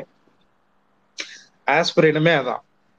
ஸோ நம்ம வந்து அதை தான் சொல்றோம் ஆக்சுவலா நம்ம எதை சொல்றோம்னா சரியாக படிக்கப்பட்ட மருந்துகள் இருந்தா அது வந்து மக்களுக்கு பயன்படுவதா இருக்கும். இல்லாததுதான் வந்து நம்ம உடலை கெடுக்கும். குறிப்பா அது டேமேஜ் பண்ணக்கூடிய ஏன்னா ட்ரக்ஸை பொறுத்த வரைக்கும் ரெண்டு மேஜர் ஆர்கன் வந்து மெட்டபலைஸ் பண்ணும். ஒன்னு வந்து லிவர் இன்னொன்னு வந்து kidneys so nephrotoxic hepatotoxic drugs அதாவது இது வந்து கிட்னியை பாதிக்க போகுதா இல்லை வந்து லிவரை பாதிக்க போகுதா அப்படி பார்க்கும்போது இந்த இந்த ஹெவி மெட்டல்ஸ் அதெல்லாம் நிறைய இருக்கிற மருந்துகள் வந்து கிட்னியை டெஃபினட்டா பாதிக்கும். மேக்ஸிமம் வந்து கிட்னி நெஃப்ரோடாக்சிக் தான் மோஸ்ட்லி சிலது வந்து ஹெப்படோடாக்சிக் ஸோ அதை தான் வந்து நாங்கள் வேணாம்னு சொல்றோமே ஒழிஞ்சு நாங்கள் வந்து புத்தம் பொதுவா எல்லாத்தையும் வந்து அப்படியே வந்து சொல்லலை. அதை வந்து நான் வந்து சொல்லிக்கணும்னு ஆசைப்படுறேன். செல்வி மேம் நீங்க ஏதாவது ஆட் பண்ணணும்? இல்ல இதுக்கு இந்த கேள்வி வந்து ரொம்ப சரியான கேள்வி. எல்லார் மனசுல இருக்கிற கேள்வி. ஏன் அப்படின்னா நான் நம்ம ஊர்லதான் வந்து சித்தா மெடிசனை ப்ரொமோட் பண்றாங்க ஆயுர்வேதா மெடிசனை ப்ரொமோட் பண்றாங்க. அப்புறம் ஏன் வந்து அலோபதி டாக்டர்லாம் ரெண்டு மெடிசனையும் திட்டுறாங்க? அப்படிங்கிற ஒரு ஒரு ஒரு ஒரு மீனிங்கா நான் இந்த கேள்வியில இருந்து நான் புரிஞ்சுக்கிறேன். நீங்க கேக்குறது ரொம்ப சரியான கேள்வி. ஏன்னா பொதுமக்கள் கிட்ட இந்த கேள்விக்கான பதில் வந்து எப்படி நம்ம கொடுக்க போறோம் அப்படிங்கறதான் அவங்க எப்படி நம்மளை நம்ப போறாங்கங்கிறது இருக்கு. சித்தா ஆயுர்வேதா இது எல்லாமே வந்து ஒரு நாலு வருஷம் படிப்பு. நாலு வருஷம் மினிமம் படிப்பு அதுக்கப்புறம் ஒரு பேசிக் சொல்லி தருவாங்க. பேசிக்கா எது எதுக்கு குடுக்கலாம்? எந்த டோஸ்ல குடுக்கலாம்? இப்ப நீங்க கொரோனால எடுத்துக்கோங்க. கொரோனால நிலவேம்பு கஷாயம் வந்து காச சொன்னாங்க. அவங்க ஒரு சிட்டிக்கே ஒரு சிட்டியே சொன்னாங்க. நம்ம மக்கள் குத்துமதிப்பா வந்து ஒரு ஒரு ஒரு ஒரு ஒரு ஒரு லிட்டர் தண்ணிக்கு கிட்டத்தட்ட வந்து ஒரு மூணு ஸ்பூன் நாலு ஸ்பூன் அவங்கவுங்களுக்கு தெரிஞ்ச அளவை போட்டு காய்ச்சி குடிச்சாங்க. சோ அதுல வந்து என்னாச்சு அப்படின்னா நிறைய பேருக்கு வந்து ஒரு ஒரு அல்சர் மாதிரியான பிரச்சனைகள் வந்து வாந்தி வந்து சாப்பிட முடியாம வயித்தால போய் நிறைய பேர் வந்தாங்க. அதாவது என்னன்னா நீங்க வந்து ரியலா நீங்க படிச்சு மைத்தியம் படிச்சு நீங்க கொடுத்துருக்க குளிகையோட சைஸ் அளவோட சைஸ் நீங்க ப்ரிப்பேர் பண்றது. அந்த ஒரு டோஸ் வந்து ஒரு பரவாயில்ல மக்கள் கிட்ட ஒரு வெகு ஜனத்துக்கு கிட்ட எடுத்துட்டு போறப்ப அதே டோஸ்ல அதே ஸ்ட்ரிக்டா ஃபாலோ பண்ண முடியுவாங்க அப்படின்னு சொல்ல முடியாது. இதுக்கு வந்து ஒரு உதாரணம் நான் என்னோட ரியல் லைஃப்ல இருந்தே என்னால பேச முடியும். அது சார் மத்தவங்க ஏற்கனவே இதை கேட்டிருந்தா அவங்களுக்கு ஒரு ரிப்பீட்டிவா இருக்கலாம் பட் பேசுனதே பேசுறீங்கன்னு நினைக்க வேணாம்.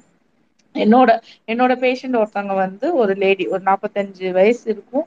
அவங்க வந்து ஒரு அக்யூட் லிவர் ஃபெயிலியர் என்கிட்ட வந்து அவங்க ரெஃபர் பண்ணது வந்து பித்தப்பையில கல் இருக்கு. அவங்களுக்கு வந்து கல் ஆப்ரேஷன் பண்ணி எடுக்கணும் அப்படிங்கிற மாதிரி தான் எங்ககிட்ட வந்தாங்க. பட் நாங்க ரெகுலர் டெஸ்ட் எல்லாம் பண்றப்ப பார்த்தா அவங்களுக்கு லிவர் ஃபெயிலியர் இருக்கு அப்படின்னு அப்படியே அடுத்த நாள் கோமா போயிட்டாங்க.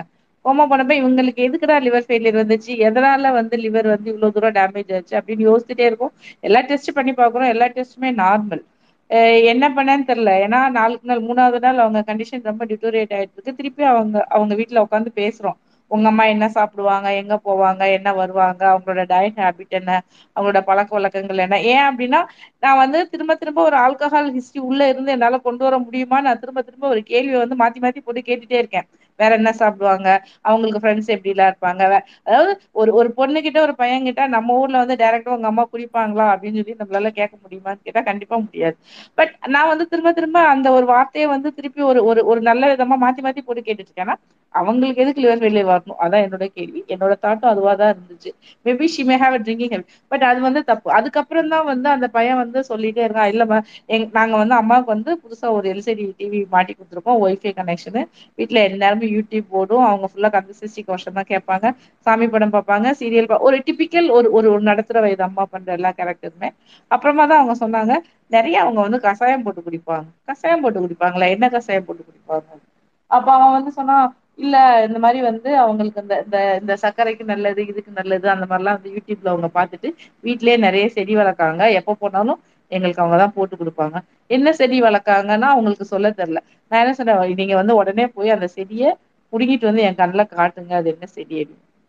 அதுக்கப்புறமா எடுத்து பார்த்தா அந்த செடி அவங்க புடுங்கிட்டு வராங்க வீட்டுல தொட்டில இருந்து பார்த்தா அது வந்து நித்திய கல்யாணி செடி. சோ நித்திய கல்யாணி இலையும் பூவும் டீ போட்டு குடிச்சா சுகருக்கு நல்லது சுகர் வராது அப்படின்னு யூடியூப்ல சொல்லியிருக்காங்க. அந்த மாதிரி தினமும் வந்து அவங்க சாப்பிட்டது இல்லாம வரவங்களுக்குலாம் நித்திய கல்யாணி வந்து ஆஹ் டீ போட்டு குடுத்துட்டு இருக்காங்க கடைசியில பார்த்தா அந்த நித்திய கல்யாணினால வந்த லிவர் டேமேஜ் தான் அது. அப்பதான் அவங்ககிட்ட சொன்னேன் ரொம்ப சந்தோஷம். அவங்களுக்கு பிரச்சனை என்னன்னு தெரிஞ்சிச்சு. அவங்கள காப்பாத்தணும் அப்படின்னா உடனடியா வந்து லிவர் டிரான்ஸ்பிளான்ட் பண்ணியே ஆகணும். இல்லைன்னா அவங்களை காப்பாற்ற முடியாது அப்படின்னு சொன்னோம் அடுத்த நாளே வந்து அவங்க பையன் வந்து நான் கல்லீரல் தானம் பண்றேன் மேடம் ஒத்துக்கிட்டான். அவங்க பொண்ணு வந்து போய் அவங்க எப்படி ரெடி பண்ணாங்கன்னு தெரியாது. அவங்க ஃபேமிலியில எல்லாரும் முடிவு பண்ணி ஒன்றும் பிரச்சனை மேடம் மணி நாங்கள் அரேஞ்ச் பண்றோம். தம்பி தானம் பண்றோம். எனக்கு அம்மா மட்டும் வேணும். அவ்வளோதான் ஸோ ஒரு அடுத்த ஒரு ஒன் வீக்ல அவங்களுக்கு லிவர் டிரான்ஸ்பிளான்ட் பண்ணோம் இன்னைக்கு வரைக்கும் அவங்க நல்லா இருக்காங்க. இப்ப வந்து ஒரு கல்லீரல காப்போம் அப்படின்னு சொல்றப்ப திருப்பி நான் வந்து யூடியூப் பார்க்காதீங்க ரீல்ஸ் பார்க்காதீங்க திரும்ப திரும்ப திரும்ப சொல்றதுக்கான ஒரே காரணம் வந்து இது என்னோட பர்சனல் லைஃப் எக்ஸ்பீரியன்ஸ் தான். ஒரு ஒருத்தங்களை வந்து ஒரு பெஸ்ட் ஒண்ணுமே இல்லை. அவங்க நார்மலா வந்து இது பண்றாங்க. அவங்கள போயிட்டு வந்து இதை இப்படி சாப்பிட்டு சுட வச்சு குடிங்க இதை அரைச்சு குடிங்க அதை செய்யுங்க இதை செய்யுங்க. அதை சொல்றதுக்கு நம்ம யாரு? உங்களுக்கு சொல்றதுக்கு உங்களுக்கு என்ன எவிடன்ஸ் இருக்குது? சொல்றதுக்கு முதல்ல நீங்க யாரு? அப்படிங்கிற ஒரு கேள்வியை வந்து எல்லாரோட மனசுலயும் வந்து எழுப்பணும் அப்படிங்கிறதுக்காண்டிதான் ஒரு பத்து பேர்ல ஒரு ரெண்டு பேர் வந்து அடுத்த தடவை அந்த கஷாயத்தை பார்த்தா நிப்பாட்ட மாட்டாங்களா? அப்படிங்கிற ஒரு நோக்கத்துலதான் நாங்க அதை சொல்லிட்டே இருக்கோம். பட் நாங்க எந்த ஒரு மருத்துவ துறைக்கும் வந்து எதிரானவங்க கிடையாது அப்படிங்கிறத இங்க நாங்க அழுத்தம் திருத்தமா பதிவு பண்ணிக்கிறோம்.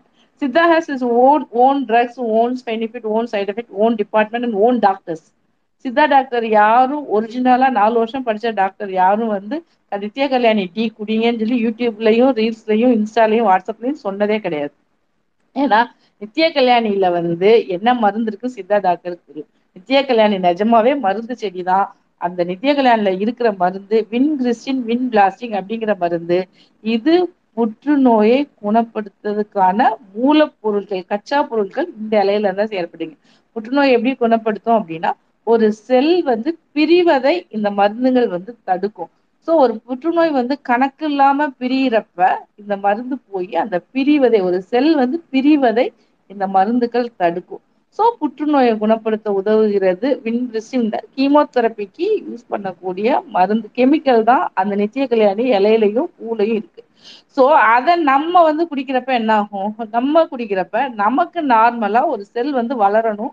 அது பிரியணும் அது வந்து உற்பத்தி ஆகணும். அது ரத்த செல்லா இருக்கட்டும் எந்த ஒரு உறுப்பு ஆர்கனா இருக்கட்டும் அந்த உறுப்பு வளர்றத பிரியறத இந்த மருந்து போய் தடுத்துரும். சோ அது உறுப்போட ஃபங்க்ஷன் அது எந்த உறுப்பு வேணா அடி வாங்கலாம். என் பேஷண்ட்டுக்கு லிவர் அடி வாங்குச்சு சில பேருக்கு ஹார்ட் அடி வாங்கலாம். கிட்னி அடி வாங்க யாருக்கு வேணா அடி வாங்கலாம். பட் அவங்களுக்கு இது வந்து கண்டிப்பா பாதிப்பை ஏற்படுத்தும் அப்படிங்கறதா. சோ இப்ப நீங்க வந்து போய் வந்து சொல்றீங்க. நீங்க வந்து போய் நித்ய கல்யாணி டீ குடி நீங்க யூடியூபை இப்ப தட்டி பாருங்க. நித்திய கல்யாணி டீ உடம்புக்கு எவ்வளவு நல்லது செய்கிறது. எத்தனை வீடியோ இருக்குன்னு மட்டும் பாருங்க. அப்ப வந்து ஒவ்வொருத்தையும் போய் வந்து இதுல வந்து வின்கிரஸ்டின் இருக்கு வின் பிளாஸ்டின் இருக்கு இந்த வேதியியல் தான் இருக்கு. இதோட அடிப்படை வேலை இதுதான். இந்த வேலை நல்லா இதுதான் ஒவ்வொருத்தையும் போய் சொல்ல முடியுமா? எங்களோட கடமை பொதுவா எல்லாருக்கிட்டையும் தயவு செய்து நீங்க யூடியூபே வாட்ஸ்அப்பே பார்த்து இந்த சித்தா மெடிசன் இயற்கை வழி மருத்துவம் அதை பேசணும் இதை பேசணும் எவன் பின்னாடி போகாதீங்க. அப்படின்னு அலர்ட் பண்றது மட்டும்தான் எங்களோட வேலை. அதுக்கப்புறம் நாங்க வந்து வீட்லயே தான் பிரசவம் பார்த்துக்குவோம். நாங்க வீட்லயே தான் வந்து மருந்து காய்ச்சி குடிச்சுக்குவோம். நாங்க வீட்லயே கசைய அரைச்சு குடிச்சுக்குவோம்னா அது அவங்கவங்களோட தேர்ந்தெடுக்கப்பட்ட வாழ்வு முறைகள் அவங்கவங்க வாழ்க்கை அவங்கவங்க தேர்ந்தெடுத்து வர்றாங்க. ஒருத்தரையுமே இப்படி வாழாதீங்கன்னு சொல்றதுக்கான உரிமை வந்து யாருக்கிட்டையுமே கிடையாது. இப்படியெல்லாம் செஞ்சா இப்படியெல்லாம் சைடு எஃபெக்ட் வரும் அப்படின்னு சொல்றதுக்கான மட்டும்தான் நம்ம இருக்குமே ஒழிச்சு நீ போய் திங்காதங்கிறத ஒருத்தவங்களோட உணவு முறையை தேர்ந்தெடுக்காதீங்கன்னு சொல்ற ஆள் உரிமை வந்து இன்னொருத்தவங்களுக்கு கிடையாது. அப்படிங்கிற ஒரே கான்செப்ட் தான். ஸோ இந்த மருத்துவமுறையை ஃபாலோ பண்ணாதீங்க. உரிமை வந்து எங்களுக்கு கிடையாது. பட் மருத்துவரை பார்த்து ஃபாலோ பண்ணுங்க அப்படிங்கிறது தான் இங்க சொல்லப்படக்கூடிய செய்தி. கண்டிப்பா டெஃபினட்டா உங்களுக்கு இது புரிஞ்சிருக்கும்னு நான் நினைக்கிறேன். எனக்கு நல்லா புரியும் மேடம் எனக்கு ஜென்ரலா நீங்க பேசுறதுனால இப்ப பாத்தீங்கன்னா ஏன்னா ஃபர்ஸ்ட் நம்ம ஒரே ஒரு இதுதான். Anybody as as as individual you should not you know try to do our own way of you know bringing medicine எதாக இருந்தாலும் ஒரு ப்ராப்பரான ஒரு டாக்டர்கிட்ட போய் அவங்க டயக்னோஸ் பண்ணி அதுக்கேற்றாப்புல தான் நம்ம ஃபாலோ பண்ணுன்றது தான் கண்டிப்பாக எல்லாருமே ஃபாலோ பண்ணுறோம் that is what I follow but நீங்கள் சொன்னதுனால திடீர்னு ஏன்னா இப்போ நான் அந்த ஆயுர்வேத சித்தாந்தம் சொன்னீங்க. பட் இப்போ டீட்டெயிலாக கேள்வி கேட்ட தான் யூடியூப்ல பார்க்கக்கூடாது ஃபேஸ்புக்ல பார்க்கறது செய்யக்கூடாதுன்னு நம்ம அடுத்த லைன் வருது. ஏன்னா யாரும் மற்றவங்க தப்பா புரிஞ்சுக்கூடாது இல்லையா? இல்ல பிகாஸ் சார் நீங்க நிஜமாவே நீங்க நீங்க எந்த இல்ல நான் ரெண்டாவது லைன் மூணாவது லைன் வந்து நான் ஒண்ணு உங்களுக்கு வந்து நான் மூணாவது லைன் வந்து சொல்லியிருப்பேன். என்ன அப்படின்னா டெஃபினட்டா இந்த இந்த ஆயுர்வேதா சித்தா வந்து லிவருக்கு வந்து எந்த அளவு பாதிப்பு இருக்குங்கிறத ஆராய்ஞ்சு அதுல எவ்வளவு ஹெவி மெட்டல் இருக்கு ஒவ்வொரு இது நீங்க இப்ப லிவ் பிப்டி டூல எடுத்துக்கோங்க அதுல எவ்வளவு ஹெவி மெட்டல் இருக்கு இல்ல ஒரு பைலக்ஸ் டேப்லெட் எடுத்துக்கோங்க ஒரு பிராண்ட் நேமோட நீங்க என்ன பிராண்ட் எடுத்துக்கோங்க அதுல இருக்க கம்ப்ளீட்டா கெமிக்கல் காம்போசிஷன் ஆராய்ஞ்சு இது எல்லாம் லிவருக்கு வந்து ஒத்துக்காதுங்கிறத ஒரு சயின்டிபிக் ஜேர்னல்ல பப்ளிஷ் பண்ணியிருக்காங்க அந்த லிங்க் கூட உங்களுக்கு ஷேர் பண்ணலாம். ஸோ அதனால நாங்க சொல்றோம் கல்லீரலை பொறுத்தளவுல எந்த ஒரு சித்தா மெடிசனோ எந்த ஒரு ஹோமியோபதி மெடிசனோ எந்த ஒரு மெடிசனும் ஆகாது. அவ்வளவுதான். இதுல நாங்க. ரொம்ப ஸ்ட்ராங்கா இருக்கோம் தட் இஸ் அதுதான் செகண்ட் கொஸ்டின் ஃபென்டாஸ்டிக் அதுதான் ஏன்னா எல்லாரும் கொஞ்சம் புரியணும் ஏன்னா- லிசன் பண்றவங்களா மேலோட்டமா கேட்டு போயிடுவாங்க. அது ஏன்னா நிறைய பேர் வந்து ஏன்னா கவர்மெண்ட் சித்தா டாக்டர்ஸ் நீங்க போனீங்கன்னா அவ்வளவு கூட்டம் இருக்கும். அங்கேயும் காலையில. காலையில கவர்மெண்ட் சித்தா மெடிசன் ஹாஸ்பிட்டல் போனீங்கன்னா அங்கேயும் அவ்வளவு கூட்டம் இருக்கு. அஹ் ஆயுர்வேத கவர்மெண்ட் இதுல போனாலும் அங்கேயும் அவ்வளவு அவ்வளவு பேர் மக்கள் போய்கிட்டு தான் இருக்காங்க. So just want to clarify ஒரு நல்ல தெளிவா இது பண்றதுக்காக தான் இந்த கேள்வி கேட்டேன். தேங்க்யூ வெரி மச் எல்லாருக்கும் ஒரு புரிதல் நீங்க முடிச்சீங்கன்னா அதுக்கு முன்னாடி ஒரு கேள்வி கேட்டாங்க. அதுக்கு நான் அப்புறம் பதில் சொல்றேன்னு சொல்லியிருந்தேன். நான் அதை கன்வியூ பண்றேன். சார் வந்து வேக்சினேஷன் பத்தி கேட்டிருந்தாங்க. கல்லீரலுக்கான வேக்சின்ஸ் எல்லாம் என்னென்ன இருக்கு? அதை பத்தி ஒரு ஐடியா கொடுக்க முடியுமா அப்படின்னு. கல்லீரலுக்கான வேக்சின் வந்து எடுத்துக்கிட்டீங்கன்னு பாத்தீங்கன்னா ரெண்டு வேக்சின் இருக்கு. ஒன்னு வந்து ஹெப்படைட்டிஸ் ஏ வேக்சின் இன்னொன்னு hepatitis B vaccine hepatitis A vaccine வந்து எல்லாருமே வந்து ஒரு கட்டாயமாக போடணும் அப்படிங்கிறது தான் இது. இப்போ நீங்க ஒரு ஐஐடி எடுத்துக்கோங்க இல்ல ஒரு வேற காலேஜ் போறீங்க அந்த மாதிரி ஐஐடி எல்லாம் போனீங்கன்னா டெஃபினட்டா ஹெப்படைட்டிஸ் ஏ வேக்சின் போட்ட சர்டிபிகேட் இருந்தால் தான் உங்களுக்கு அட்மிஷனுக்குள்ள கொடுப்பாங்க. ஏன் அப்படின்னா இப்போ வந்து வீட்டில் வந்து நீங்க வந்து ஒரு சுகாதார முறையில சாப்பாடு சாப்பிட்ருப்பீங்க ஒரு பையன் வீட்டிலேருந்து இருந்து ஒரு காலேஜுக்கு போறான். அங்க பல இடங்கள்ல வந்து அவன் வெளியில சாப்பிட்றதுக்கான வாய்ப்புகள் சூழல் உருவாகுது. அப்ப இந்த ஹெப்படைட்டிஸ் ஏ வைரஸ் வந்து தாக்கி அதனால மஞ்சக்காமால வந்து அதனால அவனுக்கு ஒரு மாசம் படிப்பு கெடுறதுக்கான வாய்ப்பு இருக்கு அப்படிங்கிறதுக்காக இந்த ஹெப்படைட்டிஸ் ஏ வைரஸ் வந்து முன்னாடி எல்லாம் போடுறது கிடையாது. வேக்சின் வந்து ஏன் அப்படின்னா அப்ப நமக்கு வந்து இந்த அளவுக்கு சுகாதாரத்தை பத்தி யாரும் பேசல. நம்ம எல்லாருமே ஊர் தண்ணி தான் குடிப்போம். எல்லாருமே ஒரு ஒரு ஒரு ஒரு பொது சப்ளைல இருந்தா தண்ணி வரும் எல்லாம் வரும். ஸோ அப்ப நம்மளே உடம்பு வந்து இந்த வைரஸ்க்கு எக்ஸ்போஸ் ஆகி நம்ம கிட்ட வந்து எதிர்ப்பு சக்தி பெருகி இருக்கும். பட் இப்போ வந்து நம்ம எல்லாருமே வந்து ஒரு கிளீன் ஆர்வோ வாட்டர் கூடுமான வரைக்கும் எல்லாமே அந்த சுத்தமா இருக்கிறது எல்லாமே ஃபாலோ பண்றதுனால இந்த வைரஸ் இன்ஃபெக்ஷன் வர்றதுக்கான வாய்ப்புகள் வந்து கம்மி. ஸோ அதனால ஹெப்படைட்டிஸ் ஏ வேக்சின் யாரெல்லாம் வெளியில போகணும் யாரெல்லாம் வெளியே ஹோட்டல் சாப்பாடு சாப்பிட்றதுல ஒரு சுற்றுலா போகல வேற எங்கேயோ வெளியில போறீங்க அப்படின்னா இந்த வேக்சின் எடுத்துக்கலாம். இந்த வேக்சினோட ஆயுள் காலம் வந்து ஆறு மாசத்துல இருந்து ஒரு வருஷம் வரைக்கும் தான். ஸோ நம்ம ஆறு மாசத்துக்கு முன்னாடி போட்டிருந்தீங்கன்னா நீங்க ரிப்பீட் ஷாட் எடுக்கிறதுல வந்து தப்பு கிடையாது. ஒன்று ரெண்டாவது வந்து hepatitis B vaccine hepatitis B vaccine வந்து ஹெப்படைட்டிஸ் பி வைரஸ்ல இருந்து மூலக்கூறுல இருந்து செய்யப்படுது. இந்த ஹெப்படைட்டிஸ் பி வேக்சின் ஹெப்படைட்டிஸ் பியோட சர்ஃபேஸ் ஆன்டிஜன் அந்த இதுல இருந்து செய்யப்படுது. அது என்னன்னா அந்த இதுக்கான எதிர்ப்பு சக்தியை வந்து உருவாக்குது. பட் வைரஸ் நோயை வந்து இது வந்து உருவாக்காது. எல்லா தடுப்பூசியும் மாதிரி தான் ஸோ ஹெப்படைட்டிஸ் பி வேக்சின் பிறந்த உடனே குழந்தைங்களுக்கு இப்போ எல்லாமே கவர்மெண்ட்ல போடுறாங்க. பட் இந்த ஏஜ் குரூப் ஒரு நாற்பது ஐம்பது வயசு இருக்கிறவங்க பிறக்கிறப்ப அந்த வேக்சின் வந்து நம்ம ஊர்ல யாருக்கும் போடல. ஸோ யாரெல்லாம் மஞ்சக்காமலை பி தடுப்பூசி போடலையோ அவங்க எல்லாருமே போட்டுக்கலாம். அதுவும் வந்து ஒரு ஆல்ரெடி வந்து ஒரு ரிஸ்க் ஃபேக்டர் இருக்கிறவங்க ஒரு ஃபேட்டி லிவர் இருக்காங்க diabetic patient kidney patient dialysis பண்றாங்க. இல்லை அவங்களுக்கு வந்து ஒரு இம்னோசப்ரசன்ட் எடுத்துக்க போறாங்க. அந்த மாதிரி இருக்கிற பட்சத்துல அவங்க எல்லாருமே வந்து ஹெப்படைட்டிஸ் பி வேக்சின் வந்து போட்டுக்கலாம். கிட்னி பேஷண்ட்க்கு டபுள் டோஸ் வந்து தேவைப்படும் சில சமயம். ஸோ சப்போஸ் வந்து நாங்கள் முன்னாடி போட்டோம். எங்களுக்கு போட்டோமான்னு ஞாபகம் இல்லை. நாங்கள் போட்டிருக்கோமான்னு எங்களுக்கு தெரியல. இல்லை நாங்கள் போட்டால் திரும்பி இன்னொரு பூஸ்டர் டோஸ் போடணுமா அப்படின்னு கேட்குறவங்களுக்கு நீங்கள் ஏற்கனவே போட்டிருந்தீங்க அப்படின்னா உங்கள் உடம்புல அந்த நோய் எதிர்ப்பு சக்தியோட ஆன்டிபாடி லெவல் அதாவது ஆன்டிபாடி டைட்டர் அப்படின்னு சொல்லுவாங்க. அது எவ்வளோ இருக்கு அப்படிங்கிறத நம்ம டெஸ்ட் மூலமா மெஷர் பண்ணிக்கலாம். அது நூறுக்கு மேல இருந்தா நல்ல ரெஸ்பான்ஸ் நம்ம திரும்ப பூஸ்டர் ஷாட் போட தேவையில்லை. பத்துக்கு மேல இருந்தாலே உங்களுக்கு அந்த நோய் வந்து திரும்ப வந்து வராது. பத்துக்கு கீழே இருக்கவங்க டெஃபினட்டா இன்னொரு பூஸ்டர் ஷாட் வந்து போட்டு அந்த எதிர்ப்பு சக்தியை அதிகப்படுத்திக்கணும். ஸோ இதுதான் வந்து அதுக்கான ஃபார்மாலிட்டிஸ் என்ன பண்றது அப்படின்னு. அதுக்கப்புறம் இங்க கமெண்ட்ல ஒருத்தங்க கொஸ்டின் கேட்டிருந்தாங்க. அதாவது ஹெப்படைட்டிஸ் பி பத்தி. ஒரு அவங்களுக்கு தெரிஞ்சவங்களுக்கு இருக்கு. அவங்க ஒய்ஃபுக்கு வந்து நெகட்டிவ் அப்படின்னு சொல்லி அவங்க ஒய்ஃபுக்கு நெகட்டிவா இருந்துச்சுன்னா அவங்க டெஃபினட்டா வேக்சின் போட்டுக்கணும். வேக்சின் போட்டு ஒரு மாசம் கழிச்சு அவங்களுக்கு எந்த அளவுக்கு தடுப்பு சக்தி வந்து டெவலப் ஆயிருக்கு அப்படிங்கிறத வந்து அப்படிங்கிறத அஹ் அப்படிங்கிறத ஒரு மெஷர் பண்ணி டைட்டர் மெஷர் பண்ணிட்டு அடிக்குவேட்டா இருந்துச்சுன்னா அவங்க அவங்களோட தாம்பத்திய வாழ்க்கையில இயல்பா ஈடுபடலாம். ஸோ நமக்கு எதிர்ப்பு சக்தி இருந்தா போதும். அடுத்தவங்களுக்கு வந்து அது பாசிட்டிவா இருக்கலாம் நெகட்டிவா இருக்கலாம். அது வந்து பிரச்சனை கிடையாது. பட் நம்ம வேக்சின் போடாம இருந்துச்சுன்னா டெஃபினட்டா காண்டம் இந்த மாதிரி ப்ரொடெக்டிவ் மெத்தட்ஸ் வந்து நம்ம வந்து யூஸ் பண்ணணும். இல்லைன்னா அவங்ககிட்ட இருந்து நமக்கு கண்டிப்பா வந்துடும் ஸோ அவங்களுக்கான ஃபாலோ அப் வந்து வைரல் லோடு நார்மலா இருக்குன்னா எவ்ரி டூ இயர்ஸ்க்கு ஒருக்க ஒன் இயர்க்கு ஒருக்க வைரல் லோடு மட்டும் செக் பண்ணிட்டு நார்மலா மெயின்டைன் பண்ணிட்டு போயிட்டே இருக்கலாம். அது ஒரு பத்து பதினஞ்சு வருஷம் கழிச்சு தான் அதோட எஃபெக்ட் தெரியும். அதை இப்ப பத்தி வந்து எதுவும் கவலைப்பட வேண்டிய அவசியம் இல்லை. ஸோ ஆல்மோஸ்ட் நான் இங்க கேட்ட எல்லா கேள்விக்கும் நான் பதில் சொல்லிட்டேன்னு நினைக்கிறேன். வேற எதுவும் கேள்வி இருந்துச்சுன்னா சொல்லுங்க. டெஃபினட்டா வில் ஆன்சர் அசோக் ஆஹ் வணக்கங்க. ஆஹ் வந்து எனக்கு ஒரு ரெண்டு கேள்வி இருக்கு. ஒன்று இந்த கல்லீரல் அதனுடைய ஃபங்க்ஷனாலிட்டி அதாவது அதனுடைய பலன் அல்லது அதனுடைய வேலை என்ன அப்படின்னு தெரிஞ்சுக்கலாமா? ஒன்று ரெண்டாவது என்னன்னு கேட்டீங்கன்னா இப்போ உதாரணத்துக்கு வருமுன் காப்போம் ஆஹ் வருமுன் அந்த மாதிரி. ஸோ என்ன மாதிரியான ஃபுட்ஸ் ஐட்டம் எடுத்துக்கிட்டா கல்லீரலை வந்து நம்ம வந்து பாதுகாத்து அதாவது நோய் எதிர்ப்புல இருந்து நம்ம பாதுகா ஐ மீன் தடுப்பூசி சொன்னீங்க அது ஓகே அது இல்லாம ஃபுட் ஐட்டம் வந்து என்னென்ன எடுத்துட்டா அதை பாதுகாத்துக்கலாம். மூணாவது வந்து இப்போ இது வந்து தொற்று வியாதியா? பட் இது வந்து எனக்கு தெரிஞ்சு இது ஒரு அப்சரான கேள்வியா கூட இருக்கலாம் பட் அதையும் நான் கேட்டு தெரிஞ்சுக்கிறேன். தேங்க்யூ நான் ஆன்சர் பண்றோம் மேம் அவங்களுக்கு நாங்க வந்து ஆக்சுவலா ரொம்ப நேரமா இதை பேசிட்டு இருக்கறனால லைக் ஒன்றும் ப்ராப்ளம் இல்லை. நான் சம்மரைஸ் பண்றேன் குயிக்கா ஏன்னா புது லிசனர்ஸ் நிறைய பேர் இருக்காங்க. கல்லீரலோட ஃபங்க்ஷன் என்னன்னு கேட்டீங்க இல்லையா? நான் இப்போதான் சொன்னேன் கொஞ்ச நேரத்துக்கு முன்னாடி. அது என்ன பண்ணலை அப்படின்னு நம்ம உடம்புக்காக அப்படின்னு வேணா நம்ம கேட்கலாம். ஏன்னா நிறைய ஃபங்க்ஷன்ஸ் இருக்கு அதுக்கு. நம்ம நம்ம ரத்தத்தில் இருக்கிற புரதங்கள் நம்ம ரத்தத்தை உறைய வைக்கிற புரதங்கள் நம்ம சாப்பிட்ற உணவை வந்து ஸ்டோர் பண்ணி வைக்கிறது அதை கன்வெர்ட் பண்ணி ஸ்டோர் பண்ணி வைக்கிறது அப்படின்னு பார்த்தீங்கன்னா நம்ம உடம்புல இருக்கிற நம்ம சாப்பிட்ற நம்ம எடுத்துக்கிற கழிவுகள் எல்லாத்தையும் அதாவது டீடாக்சிஃபை பண்றேன்னு சொல்லுவோம்.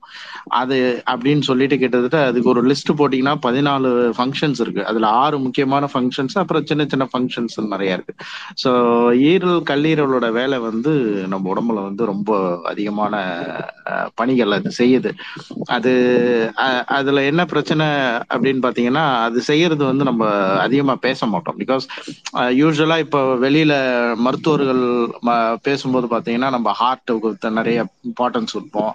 கார்டியோவாஸ்குலர் டிசீஸை பத்தி நிறைய பேசுவோம். டயபெட்டிஸை பத்தி பேசுவோம் கிட்னிஸை பத்தி பேசுவோம். பட் லிவரை வந்து ஏன்னா அதுக்கு ஒரு குணமும் இருக்கு. ரொம்ப நாளைக்கு தாங்கும். அது வந்து அது எவ்வளவு டேமேஜ் ஆனாலும் அது ஒரு ஒரு ஒரு நூ தொண்ணூறு சதவீதம் அப்படி போனாதான் அது வந்து வெளியவே காமிக்கும். அடி வாங்கினதே வந்து வெளியே சொல்றதே அப்பதான் அப்பதான் சொல்லும்.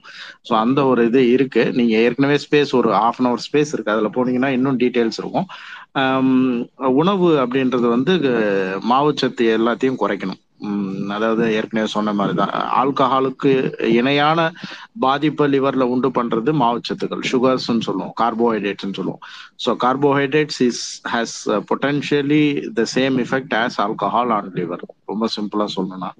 ரெண்டு அப்புறம் வந்து டிசீசஸ் ஆஃப் த லிவர்ல வந்து தொற்று நோயும் ஒரு தொற்றா நோய்கள் சொல்லுவோம். ரெண்டு டைப் ஆஃப் டிசீசஸ் வியாதிகள் ரெண்டு வகைப்படும். கம்யூனிகபிள் டிசீஸ்னு சொல்லுவோம்.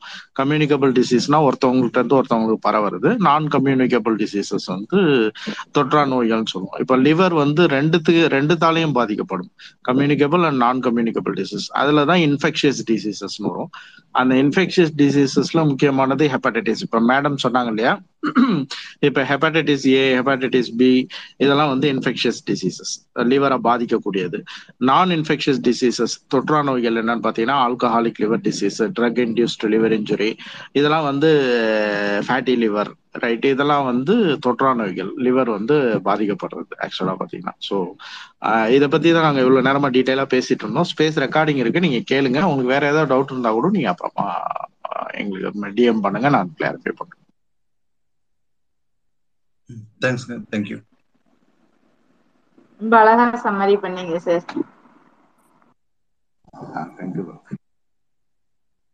வேற யாருக்கும் கொஸ்டின் இல்லைன்னா ஐ திங்க் நாங்க மேக்ஸிமம் எல்லா கொஸ்டினையும் ஆன்சர் பண்ணிட்டோம்னு நினைக்கிறேன். மேடம் வந்து டைம் கிளியரா எல்லாம் சொல்லியிருக்காங்கன்னு நினைக்கிறேன். மற்றவங்களுக்கும் நீங்க வந்து இதை அனுப்புங்க. வேற ஏதாவது சந்தேகங்கள் இருக்கும் பட்சத்துல நீங்க டிஎம் பண்ணுங்க. Answer your question and uh, மீண்டும் madam thanks for your time ரொம்ப நாளுக்கு அப்புறம் மெச் ஃபேஸில் நீங்க வந்துருக்கீங்க. ரொம்ப நேரம் டைம் ஸ்பெண்ட் பண்ணீங்க. அண்ட் லிசனர்ஸ் uh, இன்னைக்கு நிறைய பேர் கொஸ்டின்ஸ் கேட்டாங்க. உங்களுக்கு எங்களோட தேங்க்ஸ் அண்ட் இவ்வளோ நேரமா பேஷண்டா லிசன் பண்ண எல்லாருக்கும் தேங்க்ஸ் அண்ட் uh, எங்களுக்காக அதாவது மெட் ஸ்பேஸ் எப்பப்பெல்லாம் நடத்துறோமோ அப்பெல்லாம் வந்து எங்களை இந்த மெட் ஸ்பேஸ் ரெக்கார்டிங்கை பாட்காஸ்டாக மாற்றி கொடுக்குற ராம்க்கும் தமிழ் ஸ்பேஸ்க்கும் ரொம்ப நன்றி. கூடிய விரைவில் இந்த ஸ்பேஸஸும் பாட்காஸ்டாக வரும்னு நாங்கள் நம்புகிறோம் பாட்காஸ்ட் லிங்க் ஷேர் பண்ணுறோம் நீங்கள் எல்லாருக்கும் இது எப்படி வாட்ஸ்அப்பில் வந்து த தேவையற்ற செய்திகள் பரவும் போது இந்த மாதிரி உபயோகமான செய்திகளையும் நீங்கள் வந்து எல்லாருக்கும் கொண்டு சேர்க்கணுன்றதான் எங்கள் விருப்பம். வேற குறிப்பிட்ட தலைப்புல நீங்க ஏதாவது மருத்துவம் சார்ந்த தலைப்புல நீங்க ஏதாவது பேசணும்னு நாங்க விருப்பப்பட்டீங்க அப்படின்னா நீங்க டிஎம் பண்ணுங்க. நாங்க அந்த தலைப்புல இன்னொரு நாள்ல ஒரு ஸ்பேஸ் போட்டு உங்களுக்கு ஒரு வேற சந்தேகங்களை நாங்கள் கிளியர் பண்றோம். இது வரைக்கும் கேட்ட அனைவருக்கும் மிக்க நன்றி. Madam thank you very much and good night all இன்னொரு ஸ்பேஸ்ல நம்ம சந்திப்போம்.